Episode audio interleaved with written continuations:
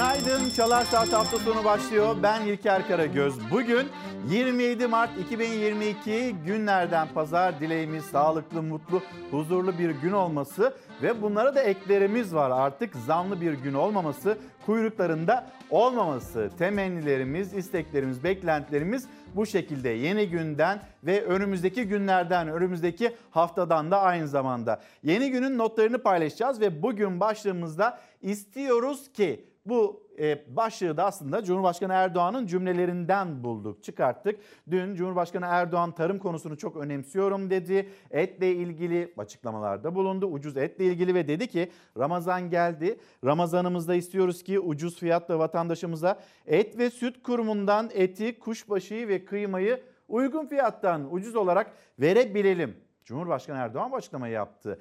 Tam da bu hafta Et ve Süt Kurumu %48 oranında ete zam yapmıştı ve bu zam gerekçelerinin içinde de kapısının önünde oluşan kuyruklar, o kuyruklar bu kadar uzamasın diye ete zam yaptığını açıklamıştı kurum. Şimdi Cumhurbaşkanı diyor ki istiyoruz ki ucuz fiyattan et verelim vatandaşımızı etle buluşturalım. Kurumda %48 zam yaptı. O zaman bu durumda Cumhurbaşkanı'nın istediğini et ve süt kurumu istemiyor mu? Ya da Cumhurbaşkanına iletilemiyor da bu fiyattan böyle bir eti vatandaşla buluşturmak mümkün değil mi? Etin olması gereken fiyatı bu mu? Yoksa Cumhurbaşkanı Erdoğan'ın sözlerinden sonra acaba o %48'lik zam bundan vaz mı geçirecek? Bunu bir konuşalım. Aynı zamanda hani mayınlar meselesi var. Ukrayna'nın Odessa kenti ve girişinde e, çıpalarından kurtulup da Karadeniz'e saçılan mayınlar var. Ve o mayınlar en büyük endişe Boğaz'a doğru İstanbul Boğazı'na doğru gelmesiydi o mayınların.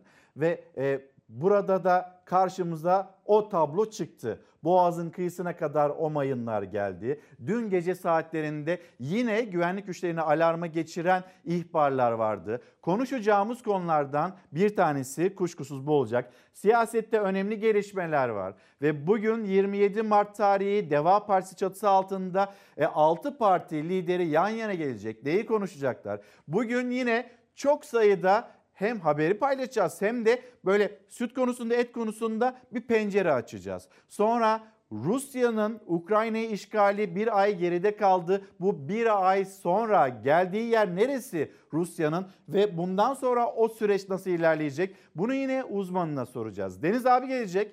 Sözcü gazetesi yazarı Deniz Zeyrek yine ona soracağım sorular var. Bir değerlendirme yapmak istiyoruz. Sizlerden de mesajlarınızı bekliyoruz. İstiyoruz ki başlığı altında konuşalım. Ben buradan Ankara'dan dilim döndüğünce yeni günün notlarını paylaşırken Meltem Hanım da Meltem Küçük de İstanbul'daki stüdyomuzda işaret diliyle sizlere haberleri ulaştırmaya çalışacağız. Hemen bir Müsaadeniz olursa bir Ankara'yı gösterelim. Ankara'da yeni günün nasıl başladığının da bilgisini vermiş olalım. Bugün Ankara'da en yüksek hava sıcaklığının 10 derece olacağını söyleyelim. Ulu Önder Mustafa Kemal Atatürk'ün ebedi istirahatgahı Anıtkabir ve yavaş yavaş başkente doğru kameramızı çevirdiğimizde Fox kameramanı Berkcan Tuğ yavaş yavaş şöyle e, Ankara'nın kalbine doğru döndüğünde Ankara'da dün kar vardı. Bugün sanki böyle bahar da geliyor dedirten bir gün var. İlk günü de diyebiliriz aslında. Yarın ondan sonraki gün yavaş yavaş yavaş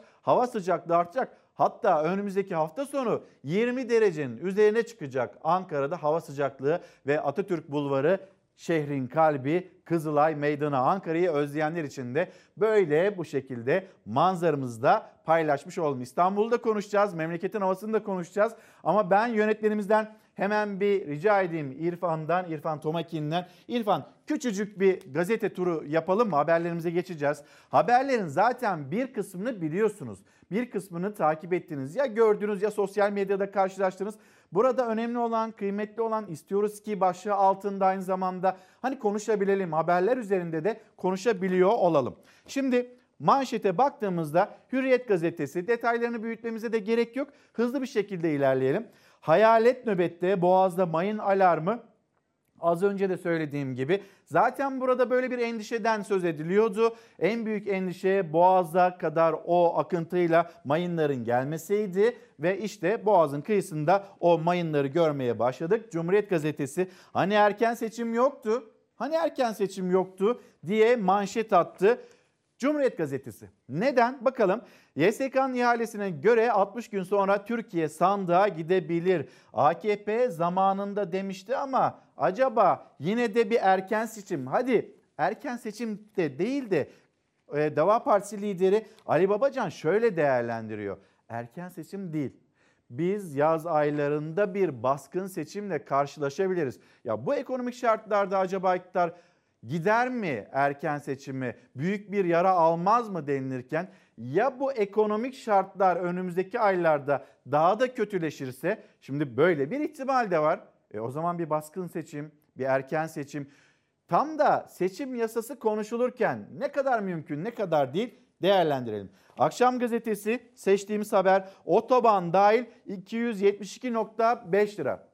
1915 Çanakkale Köprüsü Cumhurbaşkanı Erdoğan 200 liracık demişti. Çanakkale Köprüsü'nden geçiş için e, gittiniz döndünüz 400 liracık oldu.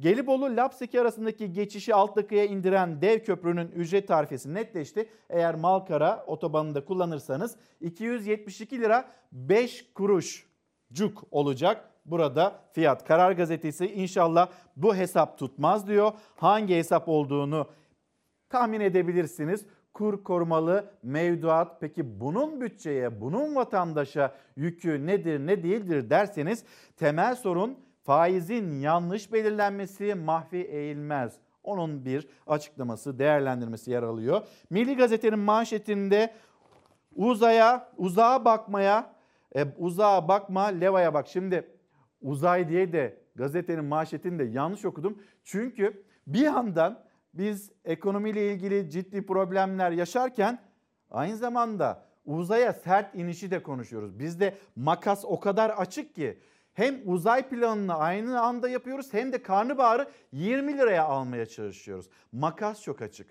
Açlık sınırı, yoksulluk sınırı işte o yüzden belki de bilinç altından da olsa gerek uzağa bakmaya, bakma levaya bak böyle uzayla uzağa karıştırdım. Yaşadığımız hayat pahalılığının en önemli sebepleri üretmiyoruz, israf ediyoruz ve paramız değer kaybediyor. Bunun için uzaklara, dolara falan bakmaya gerek yok. Sınırımıza baktığımızda Leva'nın yıllar içinde Türk lirası karşısında ne kadar değer kazandığına baktığımızda biz zaten sonucu göreceğiz. Nebati'nin hesabı Avrupa'dan döndü. Ne demişti Nurettin Nebati? Burada da tam ifadesini söyleyeyim. Yok biz kesinlikle şu anda çok çok ucuzuz. Her türlü karşılaştırmada Türkiye dünyadaki en ucuz ülkelerin başında geliyor. Neyle? Akaryakıtta. Akaryakıtta dünyadaki en ucuz ülkelerin başında geliyoruz denilirken işte Yeni Çağ'ın manşeti Hazine ve Maliye Bakanı'nın satın alma paritesine göre petrol fiyatları bizde çok çok ucuz açıklamasını Avrupa İstatistik Ofisi'nin rakamları yalanladı. Rapora göre petrol üretmeyen ülkeler arasında asgari ücretle en az akaryakıt Türkiye'de alınıyor. Bu hesaba da hep birlikte bakacağız, köprüye bakacağız. Bütün haberleri hep birlikte hem değerlendirelim, hem konuşalım, hem izleyelim istiyoruz. Şimdi hemen aslında sözü de biraz uzattık galiba. İsterseniz Türkiye'nin o mayın gündemine bir geri dönelim. Türkiye'de, Karadeniz'de ve Boğazlar'da güvenlik güçlerimiz kırmızı alarm seviyesinde. Dün bir ticaret gemisi bir baktı, bir tespit yapıldı. Orada mayın var. Odessa kıyılarında çıpalarından kurtulmuş fırtına neticesinde çıpalarından kurtulmuş mayınlar, serseri mayınlar Karadeniz'e saçıldı. Yavaş yavaş ülkemize doğru geliyor ve Karadeniz'de yüzlerce bu mayınlardan yüzlerce olduğu söyleniyor. İşte o haber. Türkiye demir sahasında mayın göründü. Şu anda demir alıp kalkıyoruz. Sahil güvenlik botu da geldi zaten. Ukrayna'nın limanlarında çıpalarından kurtulup Karadeniz'e saçılan mayınlardan birisi akıntıyla boğazın kıyısına kadar geldi. Yürekleri ağza getiren ikinci mayın ihbarı ise asılsız çıktı. Ama tehlike henüz geçmedi. Çünkü tahminlere göre daha yüzlercesi var. boynuzlu normal 19'unda ikaz edilen ve o dönemde medyaya yansıyan mayın tipinde olduğunu gördük. 20 kilo patlayıcı taşıyan orta boy, orta ölçekli bir mayın olduğunu gördük. Kıyılarını Rus gemilerinden korumak için Ukrayna Karadeniz'e Odessa'ya mayın döşemişti. 322 millik bir mesafeden bahsediyoruz. En yüksek fırtına olsa en az 2 hafta lazım. Bu kadar hızlı gelmiş olmalarını ben anlayamadım. Vallahi herkes neticeli.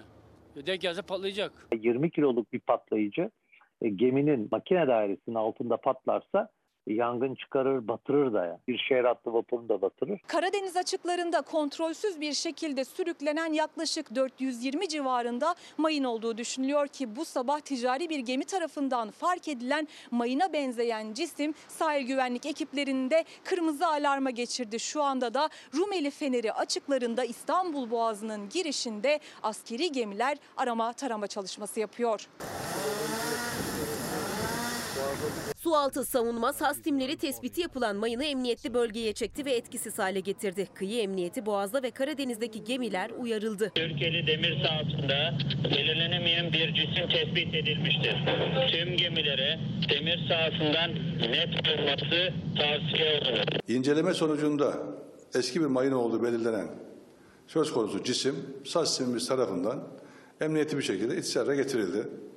Konuyla ilgili hem Rus hem Ukrayna makamlarıyla görüştük. Görüşmelerimiz sürüyor. Devamlı canımız tehlikede şu anda. Benim oğlan denizde şu anda. Gece de çıkıyor. Gece gözden görünmez. Suyun altında olur, az altında olur, bir metre altında olur göremezsiniz. Her an risko altındasınız yani. İşte bu risk nedeniyle Tarım ve Orman Bakanlığı ikinci bir uyarıya kadar Bulgaristan Kefken arasındaki sularda gece tüm balıkçılık faaliyetlerini durdurdu. Döktüğünüz mayınların her birini kayıt altına almanız gerekir. Hangi mevkiye döktüğünüzü bir jurnala kaydetmeniz gerekir. Çünkü büyük bir suçtur. Bir savaş suçtur. Bizlere günaydın diyen izleyicilerimiz var. Bizler de kendilerine günaydın diyelim. Hem bizi hem Türkiye'nin gündemini hem de dünyanın gündemini takip alan izleyicilerimiz var. Selamlarımızı iletelim. İstiyoruz ki başlığı altında konuşuyoruz. İlker Karagöz Fox, Instagram adresim Karagöz İlker, Twitter adresim. Bu adreslerden bizlere bu etiketle de ulaşabilirsiniz. Ya da düşünceniz, görüşünüz neyse bizlere ulaştırabilirsiniz. Günaydın diyen izleyicilerimiz arasında. Mesela Meryem Hanım var. Meryem Hanım günaydın. İstiyoruz ki Kemal Kılıçdaroğlu aday olmasın. Recep Tayyip Erdoğan farklı kazanır demiş. Bir başka izleyicimiz istiyoruz ki Ekrem İmamoğlu Cumhurbaşkanlığı yarışında aday olsun demiş. Meryem Hanım şimdi bugün gazete pencerede şöyle bir haber vardı. Yeri de gelmişken paylaşayım. Yönetmenimizden de rica edeyim. İsimsiz rakibi de Erdoğan'ı geçiyor. Bir e, anket şirketi Metropol Araştırma Erdoğan ve isimsiz rakibi için Cumhurbaşkanlığı seçimi sorulmuş.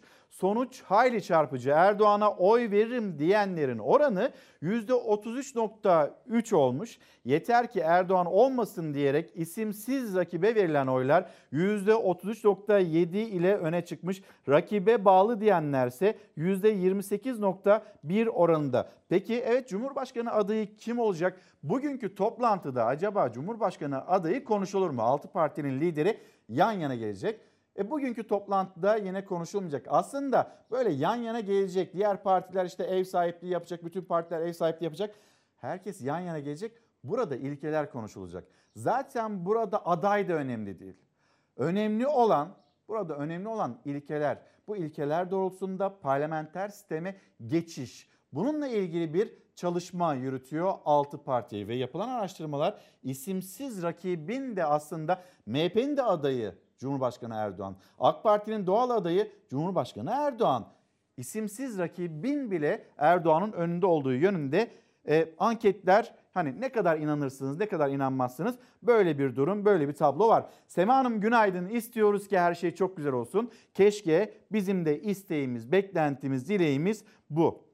Bir başka izleyicimiz insanca yaşayalım istiyoruz diyor. Bir başka izleyicimiz e, yani hayat şartlarının daha uygun olmasını istiyor. Bu zamların artık olmamasını istiyor. Pek çok mesaj geliyor sizlerden. Bir de mesaj vardı Sertel Arzuman göndermiş. Diyor ki istiyoruz ki 1,5 milyon staj mamur, e, mağdurunun emeği, alın teri başlangıç sayılsın Devletimize hiçbir şekilde yükümüz yok. Borçlanma hakkı verilsin.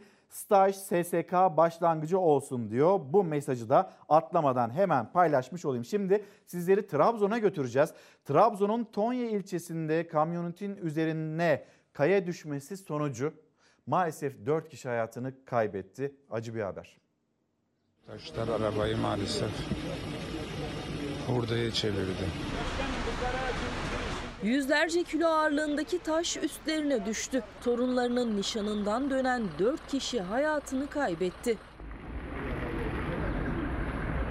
Trabzon'un Tonya ilçesinde Rahmi Yüksel yönetimindeki kamyonet Karaağaçlı yolunda ilerlerken yamaçtan kopan dev bir kaya parçası üstlerine düştü. Kaza sonrası olay yerine gelen AFAD Trabzon Büyükşehir Belediyesi itfaiye ekipleri ve sağlık ekipleri kamyonetteki 4 kişiyi çıkartmak için uzun süre uğraşmak zorunda kaldı. Ancak artık çok geçti. Dördü de hayatını kaybetti. Araç içindeki Rahmi Yüksel ve Recep Uzuner'in dünür oldukları ve Akçabat ilçesindeki torunlarının nişanından Tonya ilçesine döndükleri öğrenildi. Efendim şimdi hemen hızlı bir şekilde sizleri memleket havasıyla da buluşturalım.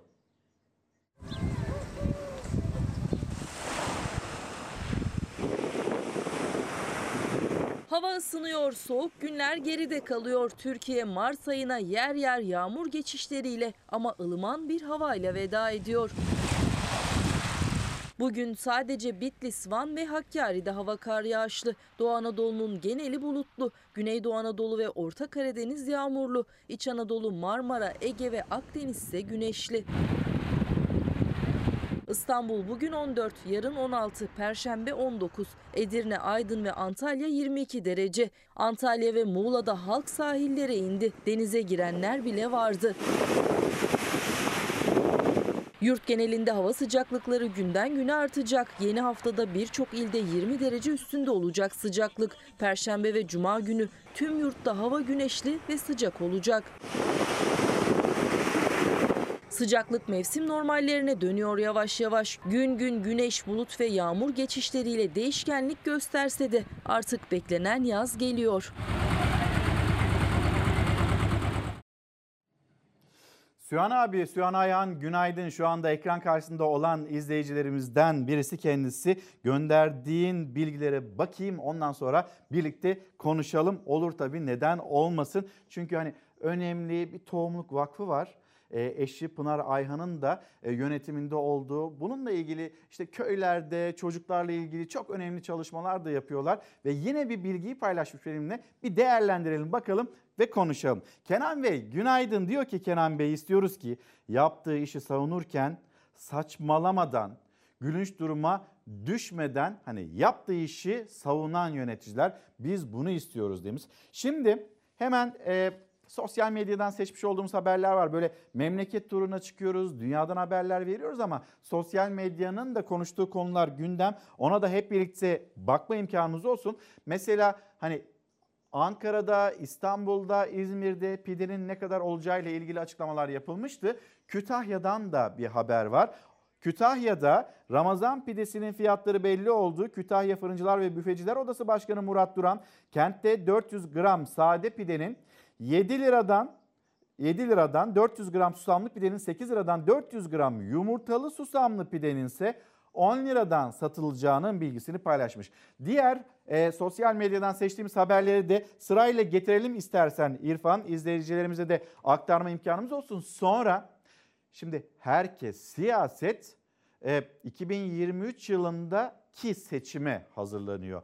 Ama Ali Babacan'ın e, işte cümlelerine baktığımızda her an bir baskın seçimle karşı karşıya kalabiliriz. Ya da sonbaharda erken bir seçimle karşı karşıya kalabiliriz. Öyle mi değil mi bunu mu değerlendirmesini yaparız. Yani acaba siyasetin kulislerinde ne konuşuluyor? Birazdan Deniz abiyle onu da konuşuruz. Ali Babacan diyor ki bakarsınız baskın seçim olur. Mayıs'ta veya Haziran'da olabilir. Bakarsınız erken seçim olur. Ekim'de Kasım'da biz bu erken seçimle karşı karşıya kalabiliriz. Diğer paylaşımlar mesela AK Parti Genel Başkan Yardımcısı Erkan Kandemir biliyoruz bazı vatandaşlarımız geçim sıkıntıları yaşıyor ama bütün dünyada yaşanan krizin etkileri bunlar. Sadece Türkiye'de yaşanılan kriz değil ya sadece Türkiye'de yaşanılan etkiler değil. Dünya bunu yaşıyor. Dünya yaşadığı için biz zaten bunu yaşıyoruz diye e, açıklamalar geliyor AK Parti cephesinden. Dünyanın yaşadığının daha ilerisinde biz neden yaşıyoruz? Aslında hani nedenini bulmaya çalıştığımızda bu. Allah hamdolsun bizim başımızda Erdoğan var. Az sabır heybemizde inşallah güzel müjdeler var. Müjdeler geliyormuş. Müjdeleri müjdeliyor Erkan Kannemir. Bakalım Binali Yıldırım. Binali Yıldırım'ın vermiş olduğu mesaj nedir? Çiftçilere sesleniyor ve diyor ki deliler gibi ekin.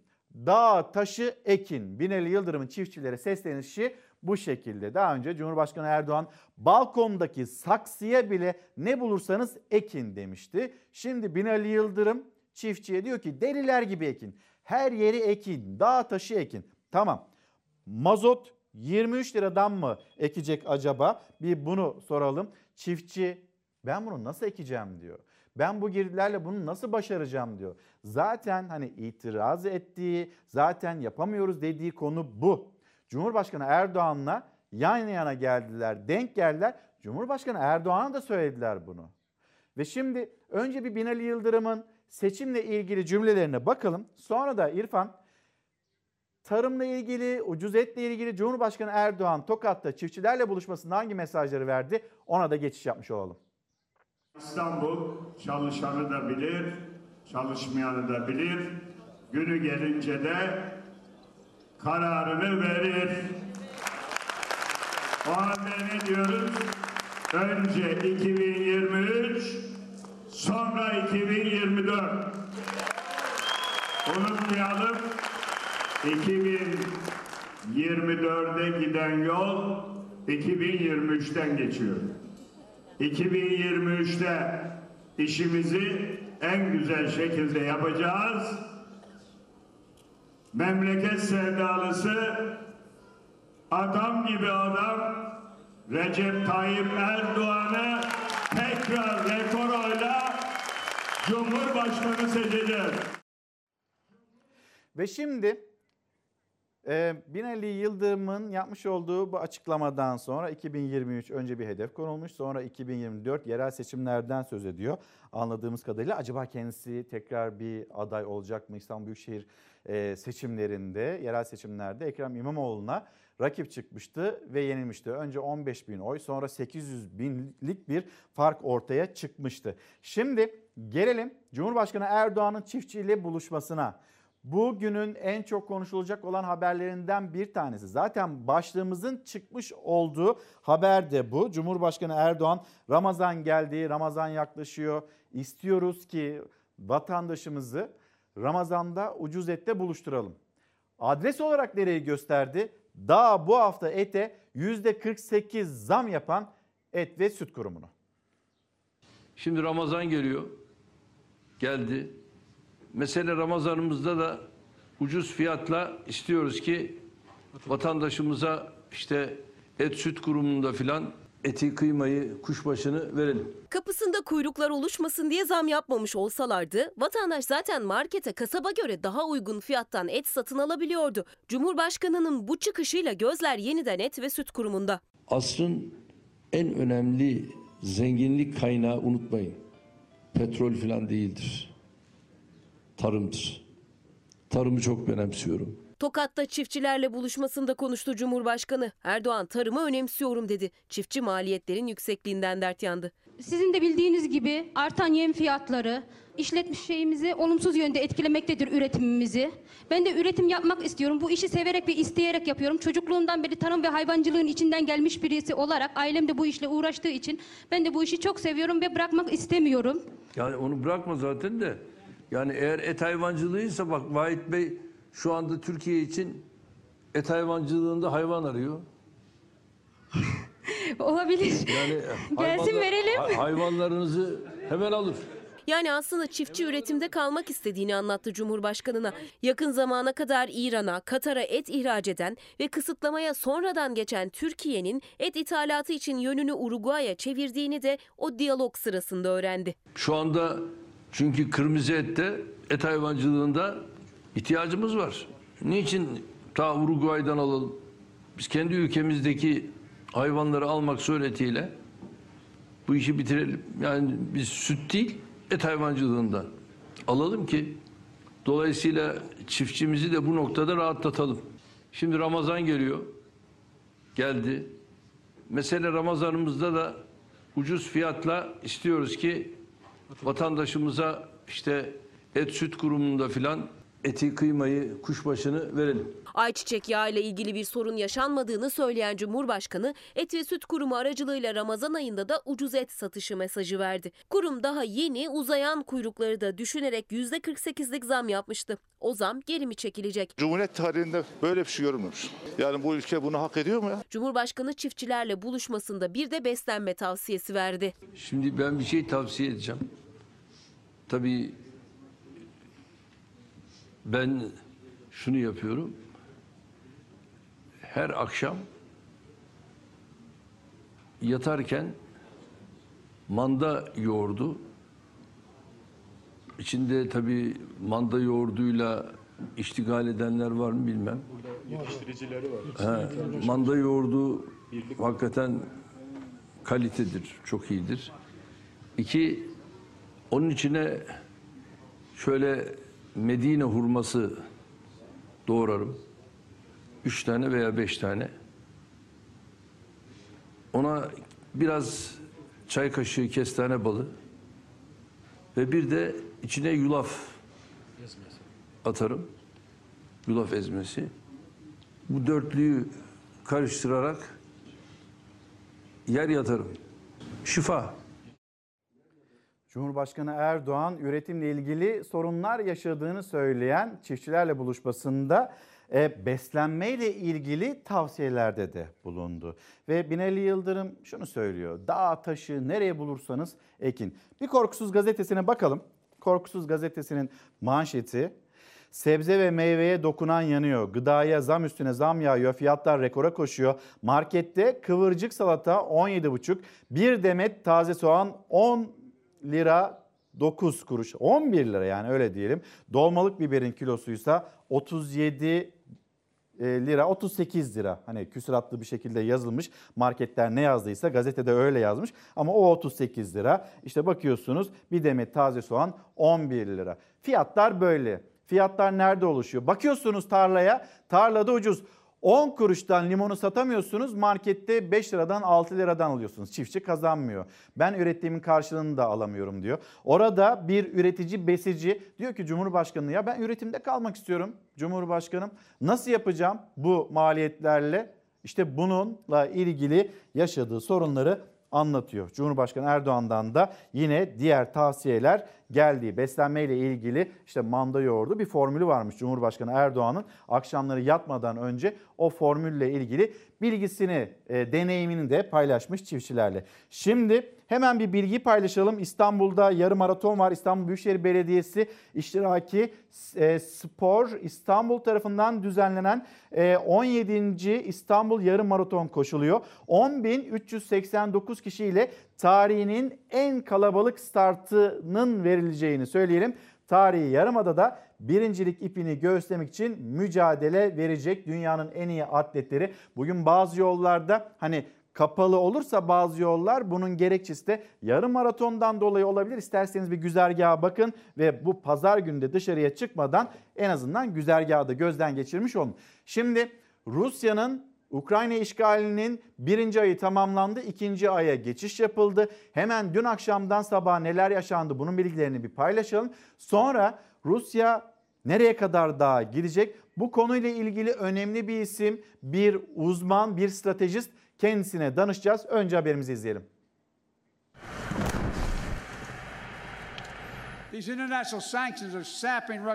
Biden Putin'e diktatör göndermesi yaptı. Bu adam iktidarda kalmamalı dedi. Beyaz Saray'dan düzeltme geldi. Bir ayı geride bırakan Rusya-Ukrayna savaşında ABD ile Rusya arasındaki tansiyon da düşmüyor. Rusya ise Ukrayna'yı vurmaya devam ediyor.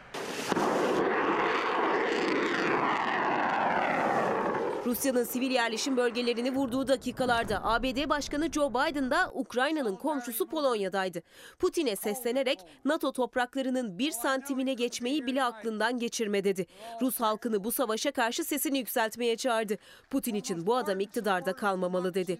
Kısa süre sonra Beyaz Saray'dan o sözlerin Rusya'da bir yönetim değişikliği çağrısı olmadığını belirten açıklama yapıldı. Başkan Putin'in gücünü komşularında ya da bölgede göstermesine izin verilemez demek istedi denildi. Rus füzeleri ise sivil yerleşim noktalarını vurmaya devam ediyor. Büyük insanlık dramının yaşandığı Mariupol'de çocuk rehabilitasyon merkezi Rus bombalarına hedef oldu. Birleşmiş Milletler'e göre savaşta hayatını kaybeden sivillerin sayısı 1100'ü buldu. 4 milyona yakın Ukraynalı Polonya, Romanya gibi komşu ülkelere geçti. Donbas bölgesinden Rusya'ya geçenlerin sayısı ise 120 bine yakın. En büyük yıkımın yaşandığı kentlerin başında Mariupol geliyor. Azak Denizi kıyısındaki kentte neredeyse sağlam bina kalmadı. Şiddetli sokak çatışmalarının olduğu Mariupol'de ölenler toplu mezarlara gömülüyor.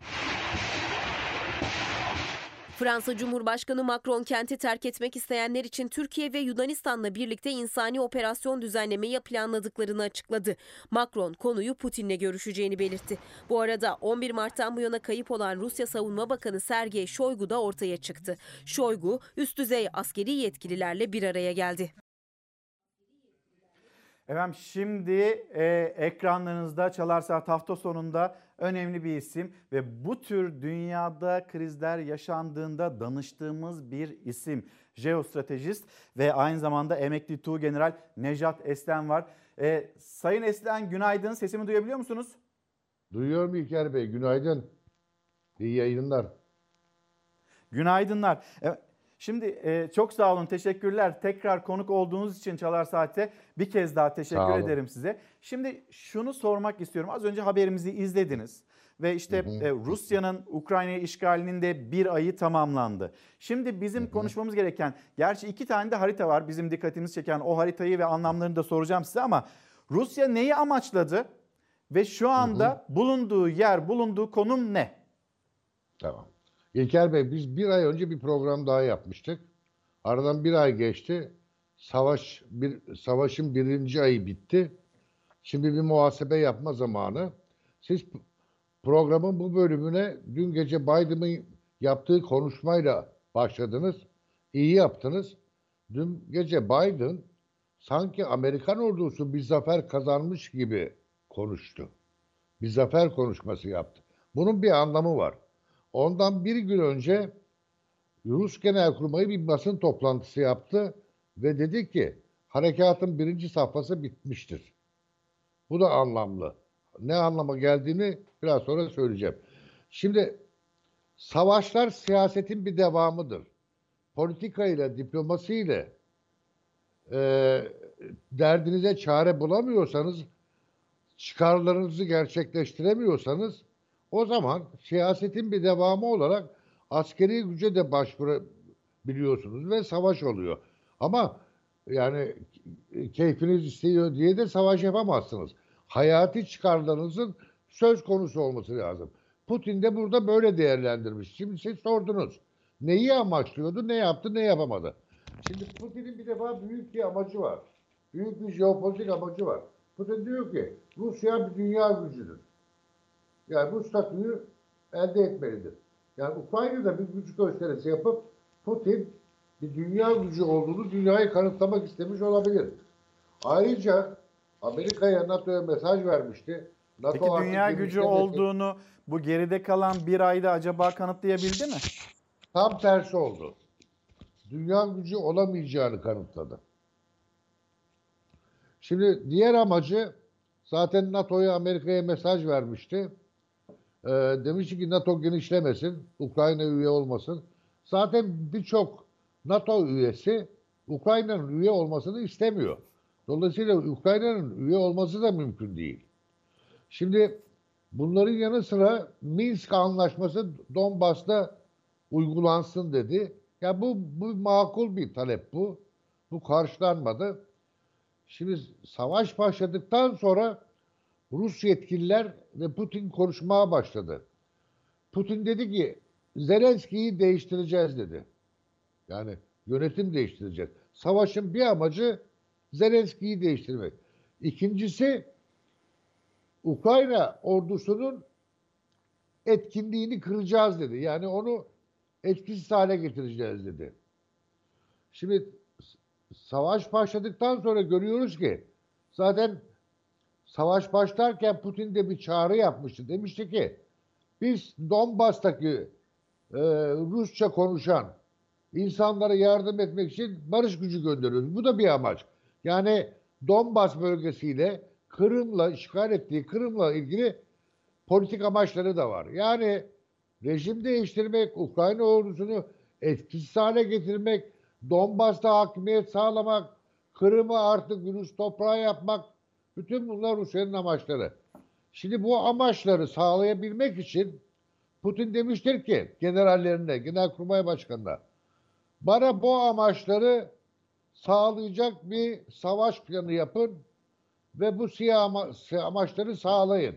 Şimdi mesele şu. Bu sağlandı mı sağlanamadı mı? Şimdi biz bunun muhasebesini yapıyoruz. Şimdi o haritayı koyabilir miyiz? İlker Bey. Hemen bir harita e, bizim de seçiyoruz. Bu arada Sayın Esen hani hedeflerinden birisi Zelenski'yi orada koltuğundan almaktı. Acaba acaba şu anda acaba şu anda şimdi o harita gelecek e, Sayın Esen o harita gelecek ama şimdi Putin'in koltuğu acaba ne kadar sağlamda? Bir cümlede bununla ilgili yorum yapar mısınız? Şu anda Putin'in koltuğu ne kadar sağlamda? Şimdi, şimdi bunun için elimizde istihbarat bilgileri olması lazım. Rusya'da halkın tutumu nedir? Oligarkların tutumu nedir? Yani savaş bir dönem iştir her zaman. Putin'e destek nedir? Yani Putin'in aleyhinde çalışanlar kimlerdir? Bunun hakkında ama yani farklı bir sürece girdi Putin Türk Rusya'da. Bunu bilmemiz lazım. Ama kesin bir şey söyleyemeyiz. Şimdi bu haritaya bakıyoruz. Şu anda harita ekranda. İsterseniz harita Evet. üzerinden anlatalım. Putin dedi ki işte o amaçları söyledi. Bana bu amaçları sağlayın dedi. Rus generaller de bir plan yaptı. Şimdi bu plan bakın Ukrayna sınırı Ukrayna Rusya sınırı yaklaşık 2000 kilometre. Biz burada ne görüyoruz? Bu sınır boyunca yayılmış Rus birlikleri görüyoruz değil mi? Hemen hemen 2000 kilometre. Bu Evet. hata. Yani Rus Rus generaller bu gücü yaymış. Zaten gücü kısıtlı. Bir Rus ordusunu dünyanın ikinci büyük ve güçlü ordusu olarak biliyorduk. Öyle değilmiş. Şimdi burada bir defa bu plandaki hata şu. Rus generaller Rus ordusunu çok geniş bir coğrafyaya yaymış. Şimdi bu savaş sırasında savaşın hedeflerini gördük. Kiev, Rus ordusu Kiev'i ele geçirmeye çalıştı. Ve Rus generaller askeri gücün büyük bir kısmını buraya sevk etti. Ve bu ordu Kiev'in güneyine inemedi, Kiev'i ele geçiremedi. Peki Kiev'i ele geçirseydi Rus ordusu Zelenski yönetimini değiştirebilecek miydi? Bu amaca ulaşabilecek miydi? Hayır, mümkün değil. Peki Rus ordusunu etkisiz hale getirebilecek miydi? Hayır. O zaman ne işiniz var sizin Kiev şehrinde? O kadar zayiat verdiniz. O kadar güç ayırdınız oraya.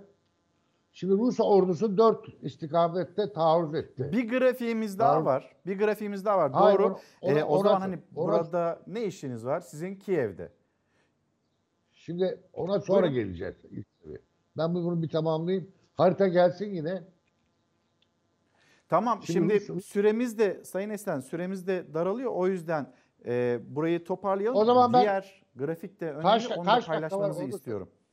Bak Kaç dakikam var bana onu söyleyin. Ee, siz burayı tamamlayın diğerine geçelim. Aha, siz burayı tamamlayın. Şimdi şunu söyleyeyim. Rus ordusu ya kuzeydeki hedeflere yönelecekti. Bence hayır. Rus ordusu gücünü güneyde kullanacaktı. Donbas bölgesinde. Donbas'ta ku- e, Kırım'ın kuzeyini birleştirecekti. Zaten orayla ilgili iddiaları vardı. buraları kontrol edecekti. Gücünü yaymayacaktı.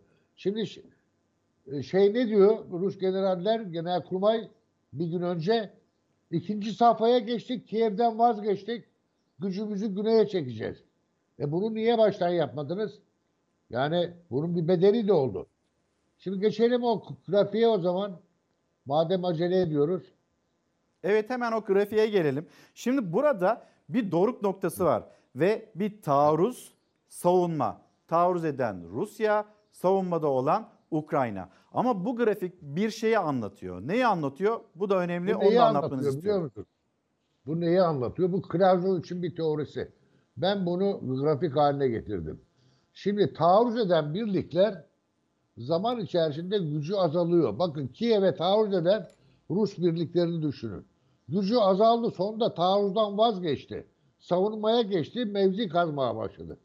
Savunan güç Ukrayna ordusu da devamlı batıdan tank savaş silahı geldi, uçak savaş silahı geldi, güçlendi. Arazi savunma yapandan yanadır. Güçler bir noktada dengeleşti. Clausewitz buna doruk noktası diyor. Osmanlıca'da işba noktası, doyum noktası, İngilizcesi culminating point. Bu çok önemli. Şimdi burada bu doruk noktasında komutanlar sınavdan geçer. Taarruza devam etme kararı verir veya etmeme kararı verir. Rus ordusu akıllıca bir iş yaptı. Evet.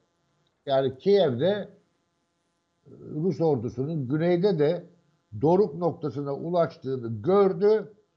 Kiev'deki askerlerini şimdi Donbas bölgesine çekecek. Çekecek de bunu basına niye açıklıyorsun? Bunu Ukraynalılar da duyuyor. Onlar da şimdi Kiev'deki kuvvetlerini Donbas'a çekecek. Yine koş dövüşü başlayacak. Keselim mi burada? Soru var mı? Şunu sormak Bey. istiyorum. İşgal o zaman duracak mı? İşgal duracak mı bu işte doruk noktasına baktığınızda? Yoksa burada Rusya'nın Ukrayna'yı işgali yeni bir stratejiyle daha da mı şiddetlenecek? Şimdi hataları söyleyelim. Rus ordusu çok geniş bir sahaya yayıldı. Sıklet merkezi yapamadı. Büyük şehirlere yöneldi. Kiev'i ele geçirmeye çalıştı. Harkov'u ele geçirmeye çalıştı. Bunları yapmayacaktı. Vazgeçecekti. Asıl sıklet merkezini Donbas bölgesinde yapacaktı. Kırım'ın kuzeyiyle Donbas'ı birleştirecekti. Şimdi kuvvetlerini yaydığı için Donbas bölgesine yeterli kuvvet ayıramadı. Şimdi Rus Genelkurmayı bunu anladı. Kiev bölgesinden kuvvetlerini güneye çekmeye karar verdi. Buna ne? Savaş yeni bir safhaya girdi diyor. Ya şimdi Rus ordusunun bu gören Başkan Biden da sanki zafer kazanmış gibi dün gece konuşuyor. Bu plan yanlış. Yani bu plan daha biz savaşın başında baktığımızda bu haritaya ya bizim biraz farkımız o. Yani savaş sanatını bilenler, generaller haritaya bakarak konuşur. Biz haritaya bakarak konuştuğumuzda bu planın yanlış olduğunu o zaman gördük, söyledik. Ruslar da bunu anladı ama biraz geç kaldı. Bundan sonra gelişmeleri isterseniz e, zaman ayırırsınız, geliriz, konuşuruz. Ee, şunu söyleyeyim. Öyle yapalım. Bundan sonraki gelişmeleri de takip edelim. Ee, ve İlker yine Bey, böyle ya zaman bir şey- zaman bir şey hani yan yana geldiğimizde buyurun. Buyurun. Şimdi savaşın bir raconu vardır. Savaşın bir hukuku vardır. Savaşın bir etiği vardır. Savaşta askerler askerlerle savaşır. Savaşta askerler sivillere hedef yapmaz. Şehirlere hedef yapmaz. Putin yanlış yapıyor. Şehirleri yıkarak sivillerin ölümüne neden olarak yanlış yapıyor. Bu insanlık dramını durdurması lazım.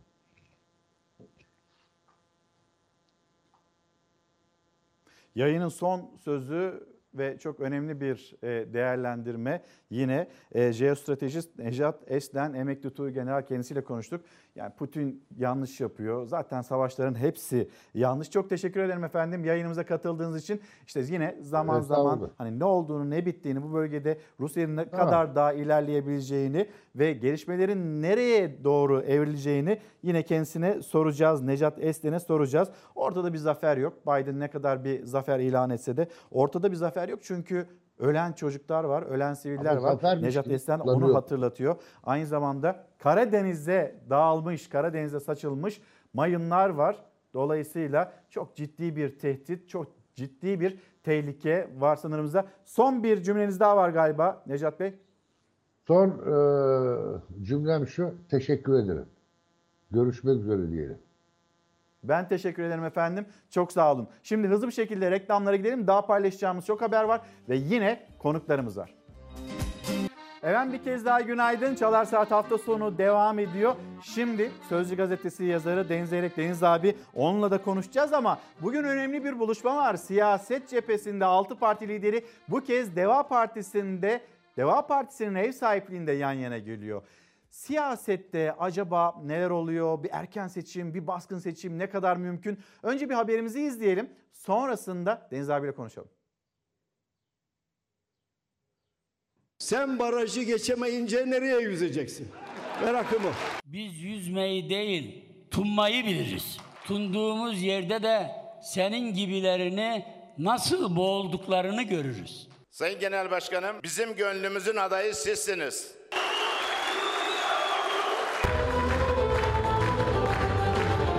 Kılıçdaroğlu senin için rahat yok.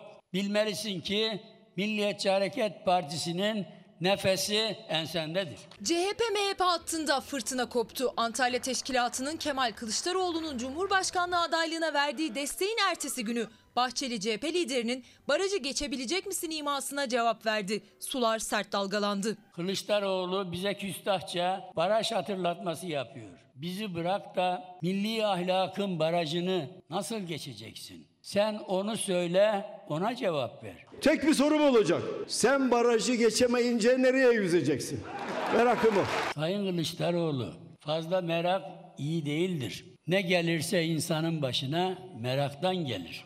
Bahçeli buyurun denize atlayıp yüze yüze karşıdan karşıya gidip gelebilirsiniz demiş. Yüze yüze kuyruğa kadar geldik.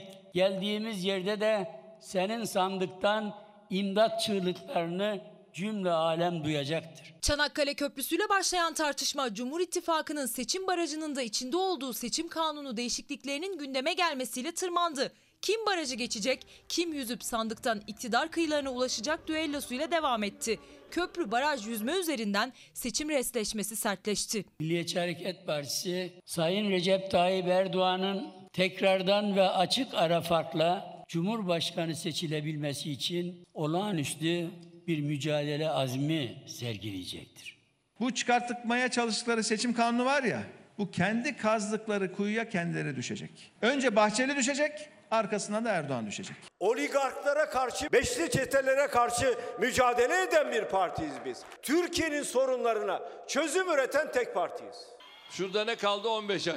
Kapı kapı dolaşmaya var mıyız? Seçimlere geri sayım devam ederken Cumhur İttifakı seçim kanunlarını değiştirme hamlesi yaptı. Güçlendirilmiş parlamenter sistem işbirliği yapan 6 parti genel başkanı da pazar günü ikinci buluşmayı gerçekleştirecek. Karşı politikalar belirlenecek. Allah devlet adamlarına akıl fikir versin. Bu mantıkla hiç kimse bu ülkenin problemlerini çözemez. Sayın Bahçeli de hiç çözemez. Sayın Karamollaoğlu, bizim aklımız bize yeter. Sen CHP'nin, HDP'nin yanında ne arıyorsun? Bu tembihi kimden aldın? Ondan bahset. Kılıçdaroğlu ise helalleşme görüşmelerine devam etti. Ergenekon kumpasında hayatına son veren Ali Tatar'ın eşi Nilüfer Tatar'ı ziyaret etti. İktidar olduklarında Ergenekon acılarıyla nasıl helalleşeceğini duyurdu. Devletimizin askerimizle önce bir helalleşmesi lazım.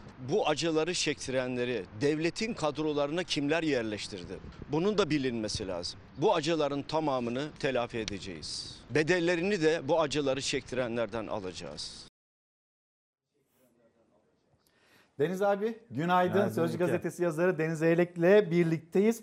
Deniz abi şimdi haber izlediğin Cumhuriyet Halk Partisi Teşkilatı'nın e, CHP lideri Kemal Kılıçdaroğlu'na yönelik olarak o ilgisini gördün. Muhittin Böceğin bizim adayımız e, Kemal Kılıçdaroğlu'dur diye. Bugün 6 parti lideri yan yana geliyor. Buradan bir acaba Cumhurbaşkanı adayı çıkar mı yoksa ilkeleri mi konuşacaklar? Zannetmiyorum çıkmaz. Bir de hemen kısa net özetledim bitti. Ben bu bunun gündemi seçim yasası olacak. Çünkü bütün e, küçük bir kalem oynatarak Cumhur İttifakı, Millet İttifakı'nın bütün oyun O zaman oradan bozdu. devam edelim. Hani diyoruz ya kime yarar, kime zarar. Birazcık açalım mı? Gene Tabii, biraz açalım tabii. bunu. Yani şöyle şimdi seçim yasasında bir madde var. Ee, eskiden e, ittifaklara göre bölüyorlardı. Don't sistemini ona göre uyguluyorlardı. Şimdi partilere göre yapacaklar. Bunun e, Cumhur İttifakı'na faydası var. Neden var? Örnek vereyim. E, şimdi mesela Niğde şehrinde e, AK Parti e, birinci parti, MHP ikinci parti, CHP üçüncü parti, İyi Parti dördüncü parti. Fakat ittifak olarak böldüğünde e, DONT sistemine göre dağıtınca birinci milletvekiline Cumhur İttifakı'na veriyorsun, ikinci milletvekilini e, Millet İttifakı'na veriyorsun, üçüncüyü tekrar Cumhur İttifakı'na veriyorsun. Açtığın zaman, parti parti yaptığın zaman MHP 44 bin oy almış, CHP 42 bin oy almış. E, partiye göre yaptığında Cumhur İttifakı, Millet İttifakı'na verdiğin bir milletvekilini alıyorsun, MHP'ye veriyorsun. Ve Niğde'de Cumhur İttifakı 3-0 oluyor. Şimdi- Ee, 2018 seçimlerine göre söylüyorsun. Evet yani mesela 2-1'den 3-0'a çıkıyor. Çünkü ittifak sayesinde alınan bir milletvekili parti oylarına göre dağıtıldığında şey HDP mesela çok faydalanıyor bundan. Çünkü HDP ittifak En fazla HDP faydalanıyor. e, HDP ittifak şey oy oranına göre en fazla. En çok Evet. AK Parti faydalanıyor da ama oy oranına göre en fazla HDP faydalanıyor. Niye faydalanıyor? Mesela Hakkari'de MHP artı AK Parti ortak oylar e, o son don't sistemini hesaplarken hani bir ona bir ona veriyorsun ya son şeyde milletvekilinde HDP'nin oyu iki partiden de fazla olmasına rağmen onlar ittifakta olduğu için öbür tarafa gidiyordu AK Parti'ye. Şimdi o HDP'ye gidecek. İzmir'de mesela MHP'ye giden milletvekili HDP'ye gidiyor. Aydın'da CHP'ye giden milletvekili HDP'ye gidiyor. Bunun gibi Adıyaman'da mesela CHP'ye giden HDP'ye gidiyor. Yani alt 5-6 milletvekili HDP bu yeni sistemle fazla milletvekili çıkarıyor. Abi ekonomi bu aritmetiği bozar mı? Bir öyle sorayım. Bu aritmetiği tek şey bozar. Ee, AK Parti'nin oylarının çok düşmesi, yeni birinci partilerin çıkması. Yani şehirlere artık şehirlerin önemi çok artacak. Şöyle düşün. Mesela diyelim Kars'ta AK Parti birinci parti ise mesela Evet abi. ya da HDP birinci parti ise don sistemine göre o, ona veriyorsun ya ilk şeyi. Evet. CHP birinci parti çıkarsa Kars'ta bu sefer o- onun hanesini yazacağın için şehirlere göre bir tablo ortaya çıkar. Hangi şehirde mesela diyelim AK Parti bugün 45 şehirde birinci parti ise bunu eğer 25'e düşürürse zararlı çıkar. Birinci parti olduğu şehirler düşerse zararlı çıkar. Yani yerel seçimlerde karşılaştığı gibi bir tabloyla karşı karşıya kalırsa. Yani küçük partiler, işte yeni partiler ittifak yaparlar, bir muhalefet partisinin adayına oy verirler vesaire. Yerel seçimlerdeki gibi tablo çıkabilir. Bir de bir örnek vereyim sana. 87'de e, rahmetli Turgut Özal bir böyle bir değişiklik yaptı. Oyları %10 düşmesine rağmen e, 60 tane falan fazla milletvekili aldı. Böyle bir düzenleme nedeniyle. Fakat 1991 yılındaki seçimde e, ANAP'ın oyları düştü. Muhalefetinki artınca aynı tabloyla çok büyük bir kayıp yaşadı.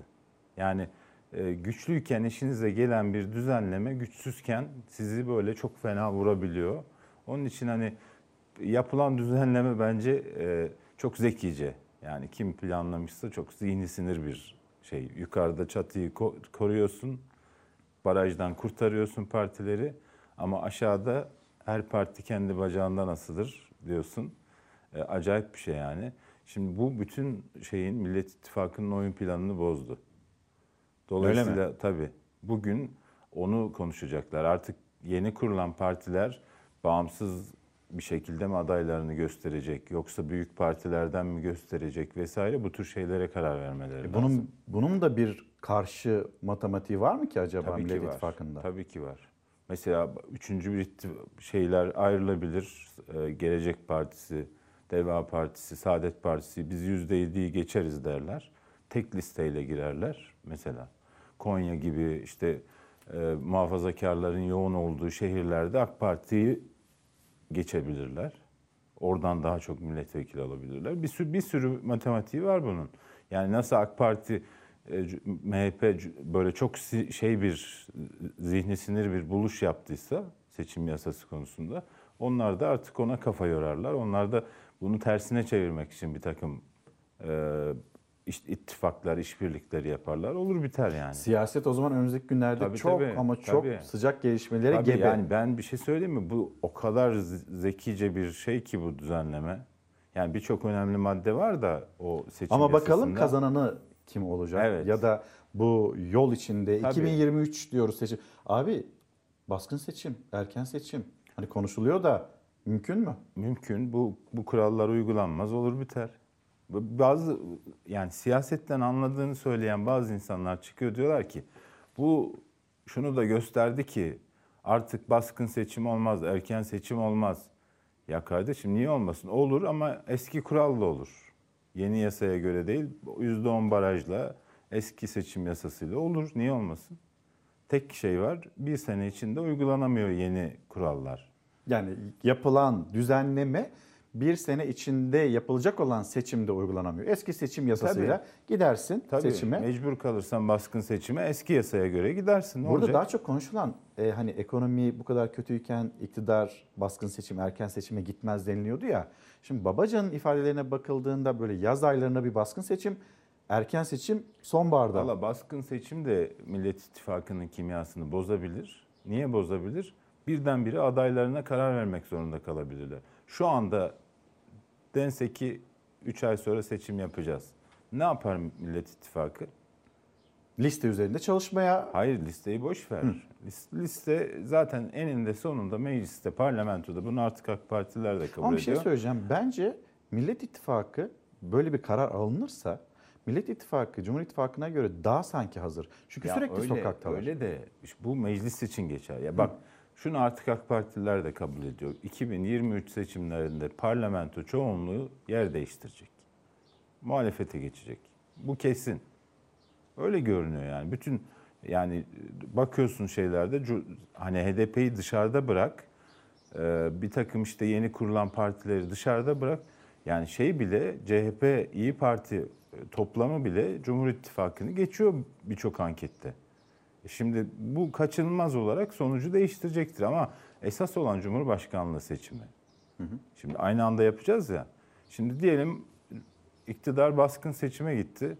Ne yapacak şu anda? Kemal Kılıçdaroğlu mu aday olacak? Anket yapmadan sonuçları bir hani öngörmeden vesaire hemen adaylarını açıklayabilir mi?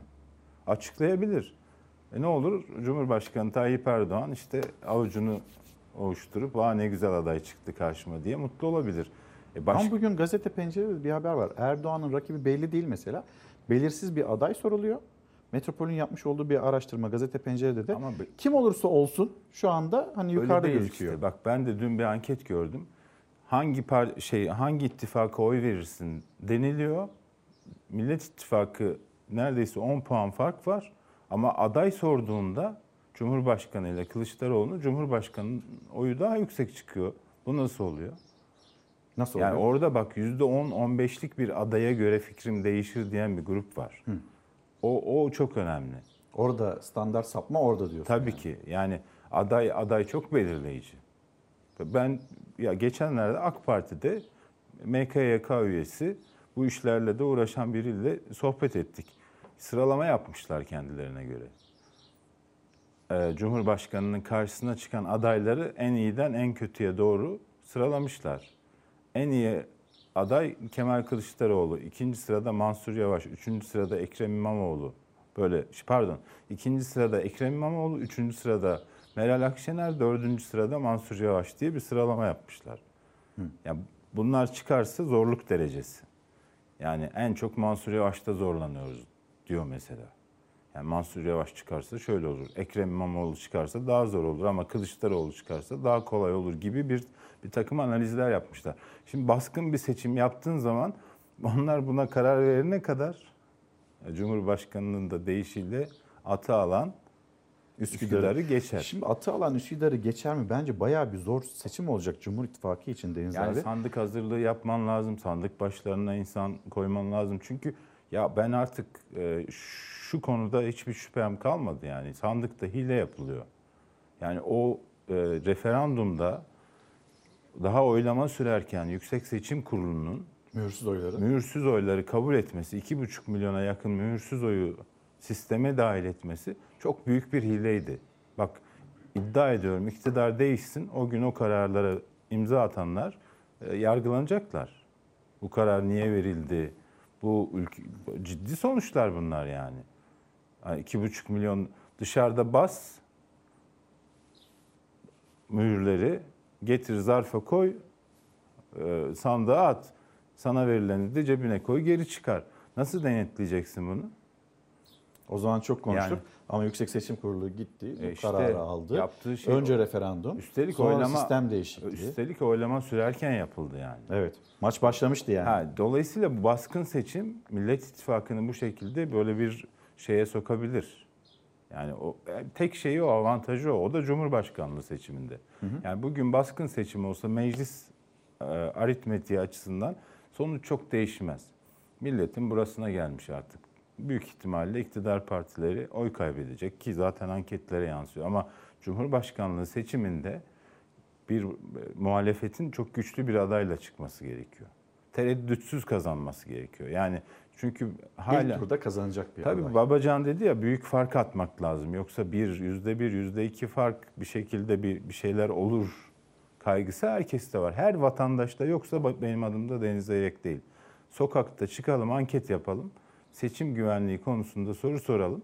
Her vatandaşın kafasında bu kuşku var. Maalesef seçim güvenliği konusunda yargı denetimi ki yargının denetimine tabidir. İnsanların içine su serpmiyor. Ben- Benim böyle bir Bir de hakim kararı var son düzenlemede. Deniz abi biraz haber izleyelim mi? Daha doğrusu açıklama. Çevre Bakanı Murat Kurum'la başlayalım. Yönetmenimizden İrfan'dan bir rica edelim. Ee, hani biz bugün bu sıkıntıları yaşıyoruz ama bakın neden yaşıyoruz? Ve bunu nasıl acaba Murat Kurum izah ediyor. Buyurun. Bir süredir aslında aynı mücadeleyi ekonomide de yürütüyoruz. Nasıl girdiğimiz her yoldan değerli hemşehrilerim zaferle döndüysek ekonomiyi de iyileştirmeyi inşallah yakalayacağız. Bu mücadeleden de yine milletimizle beraber çıkacağız. Sayın Cumhurbaşkanımızın ifadeleriyle bu günübirlik veya dönemsel sıkıntılar kimseyi aldatmasın. Milletin içinden geçtiği sıkıntıları kendi siyasetlerine malzeme yapan timsah gözyaşlarını yine Gökenlerin yine onların algılarına kimse aldanmasın. İnanın şu an yaşadığımız şey bir devrimin sancılarından başka bir şey değildir. Elbette bedeller ödüyoruz. Daha da ödeyeceğiz ama evvel Allah tüm bu sıkıntılarımızı unutturacak muhteşem bir istikbal bizi bekliyor. Çocuklarımızı bekliyor, yavrularımızı bekliyor.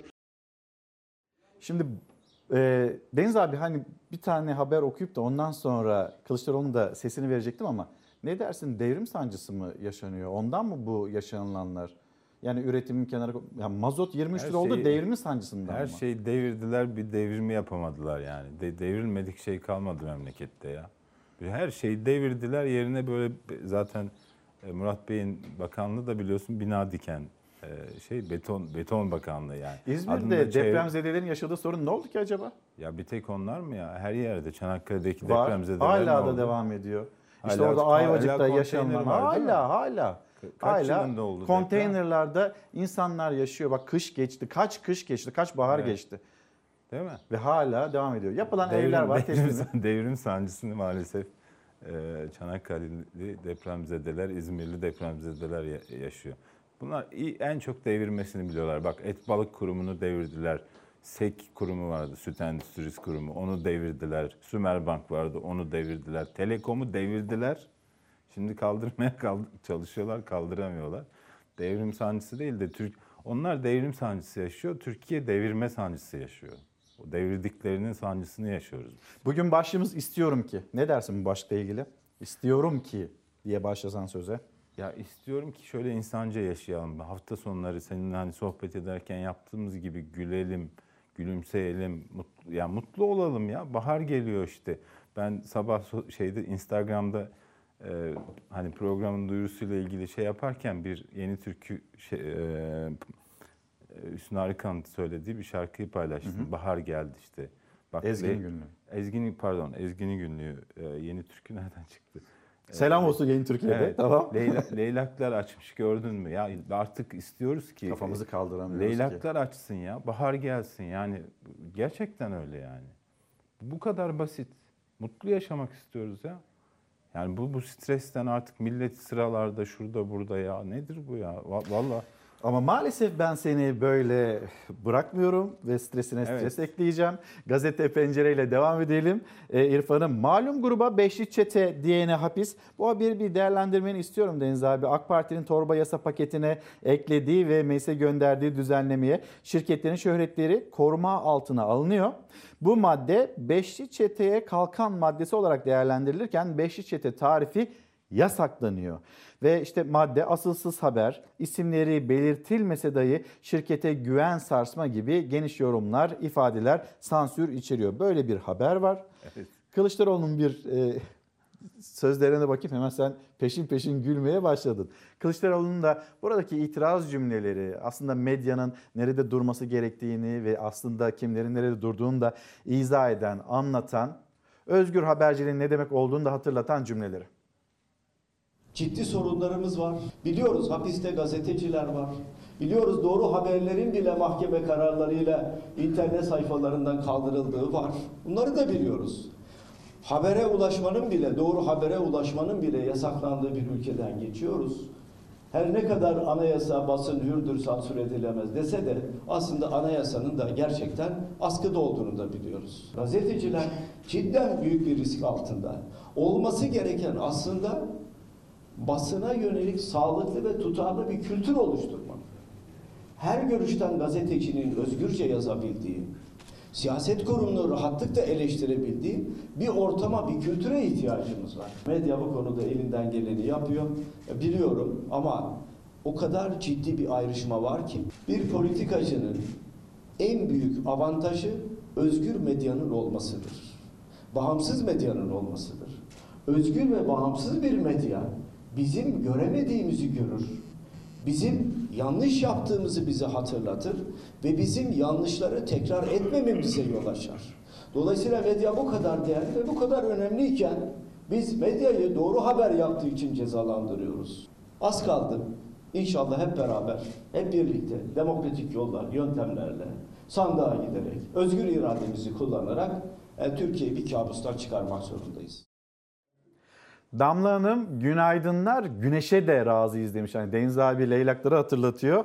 Mayıs'ta leylaklar. Biz şimdi güneşe de razıyız. Ankara için kolay bir kış geçmiyor onu söyleyelim. Yani her sabah bir kalkıyoruz kar. Sileceklerle karı temizliyoruz. Gelirken ne düşündü biliyor musun? Bu kazaklı son program olsun inşallah diye. Yolda gelirken Ne güzel düşündüm temenni. vallahi. Yalnız sana da söyleyeyim Damla Hanım'a da iletmiş olayım. Bu hafta güzel geçecek. Sonra bir daha kar gelecek. Bitmiyor. Daha devam. Daha bitmiyor. Devam. Ama geçecek. Yani yaz da gelecek. Leylaklar da açacak.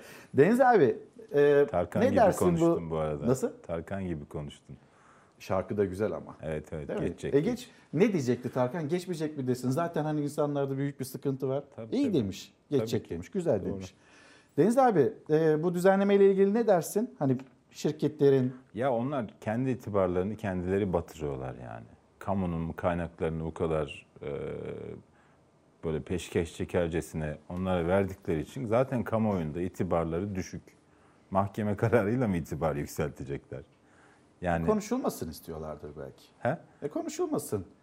Hadi itibarı yükseltemiyoruz. Bari en azından aşağı çekecek cümleler de kurulmasın mı diyorlar acaba? Yani bu Yani hani o şey maksatla gibi. yapılıyorsa yapılıyordur diye söylemiyorum yani. O Hani maksatla yanlış yapılıyorsa. anlamasınlar ama yani bir ineğin gelip ya bana inek demeyin demesi gibi bir şey yani ne diyeceğiz?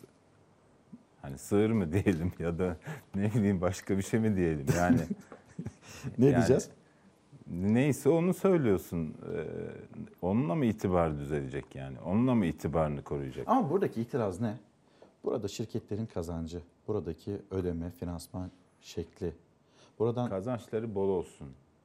Yani çok kazansınlar, çok harcasınlar. Bizim derdimiz o değil. Bizim derdimiz tüyü bitmemiş yetimin hakkının haksız, hukuksuz bir şekilde belli kesimlere pompalanması. İnsanlar ya ben bile gazeteci olarak bir sürü vergi ödüyorum. Onların bütün vergi borçları affediliyor yani. Bu burada bile büyük bir adaletsizlik var ya. Adamların affedilen vergi borçlarına bir bak. Yani inanamazsın ya. Ya yani şu şeylere ödenen garanti paralarına bir inanamayacağımız o kadar çok şey oldu ki. İnanılmaz bulduğumuz her şeye inanır Tabii canım geldik. şimdi bak İlker hani biz çulsuz insanlarız. Maaş, maaşlı çalışıyoruz yani. Bankada 3-5 kuruş belki mevduatımız vardır, yoktur. Fakat şu anda ödediğimiz vergilerle birilerinin bankadaki parasının faizi ödeniyor. Bak dolar kuru 12'deydi. Bu kur korumalı hesap başladı. Şimdi 15'e dayandı. Her yüzde 500 milyar lira yatırılmış o hesaplara. Zengin adamlar yani. Hepsi bizim gibi değil yani.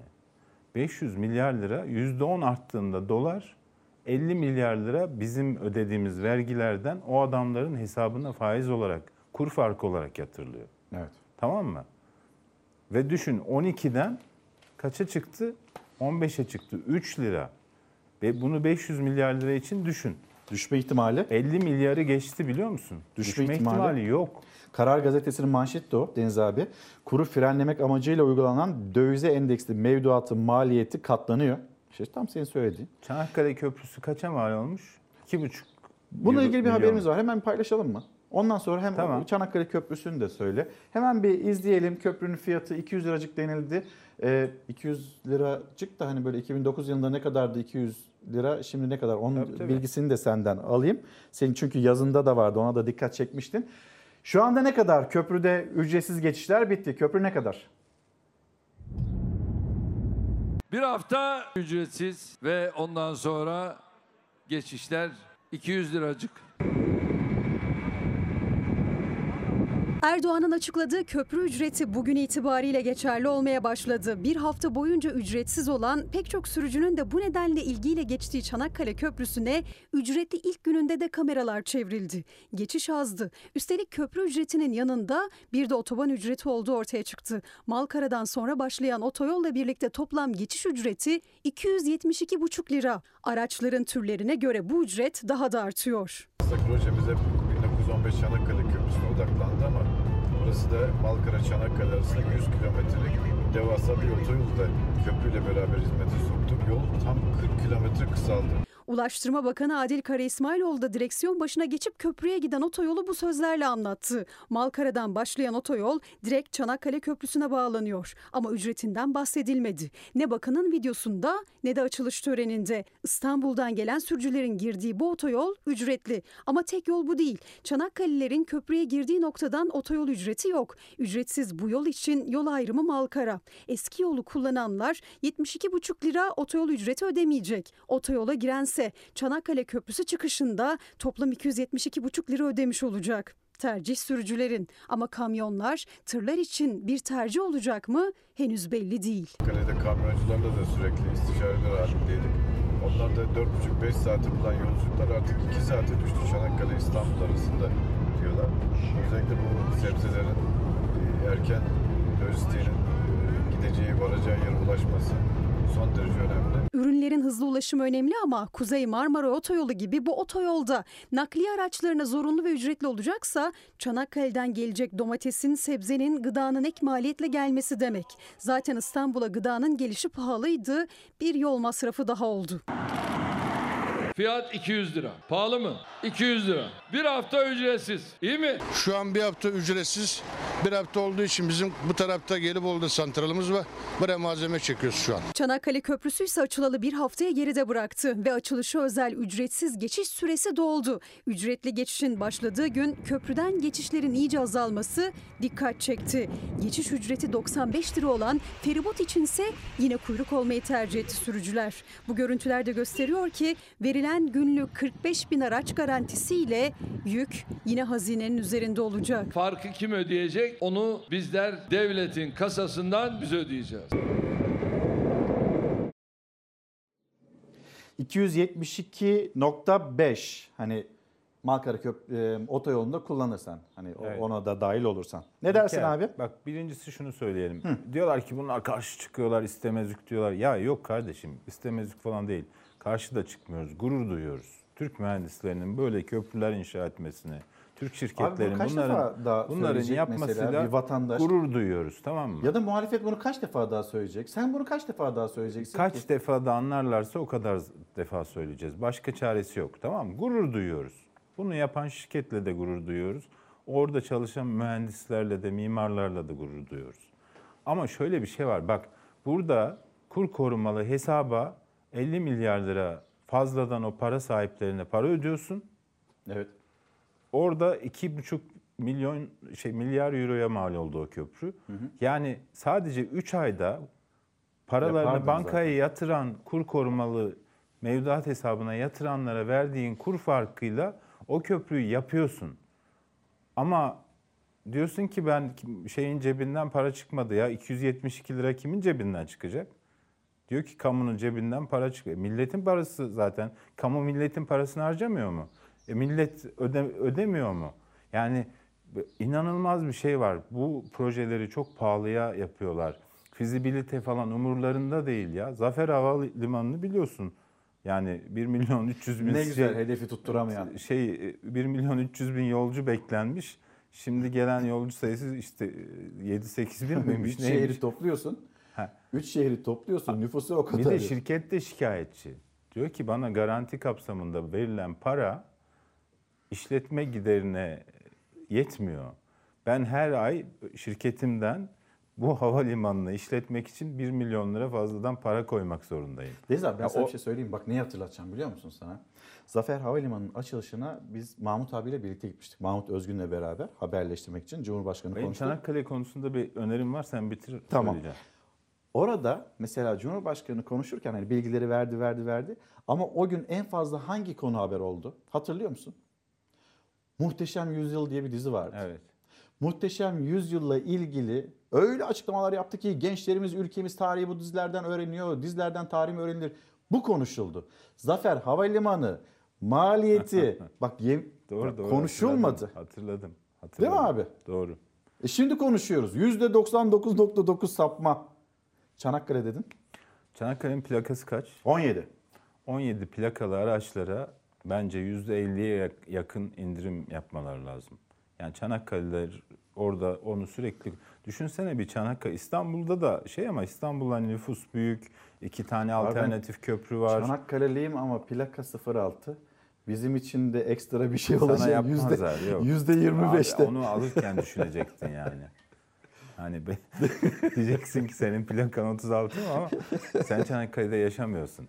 Çanakkale'de yaşayan Çanakkale'yi yaşıyorum içinde. O olmuyor mu? Ya olur tabii de.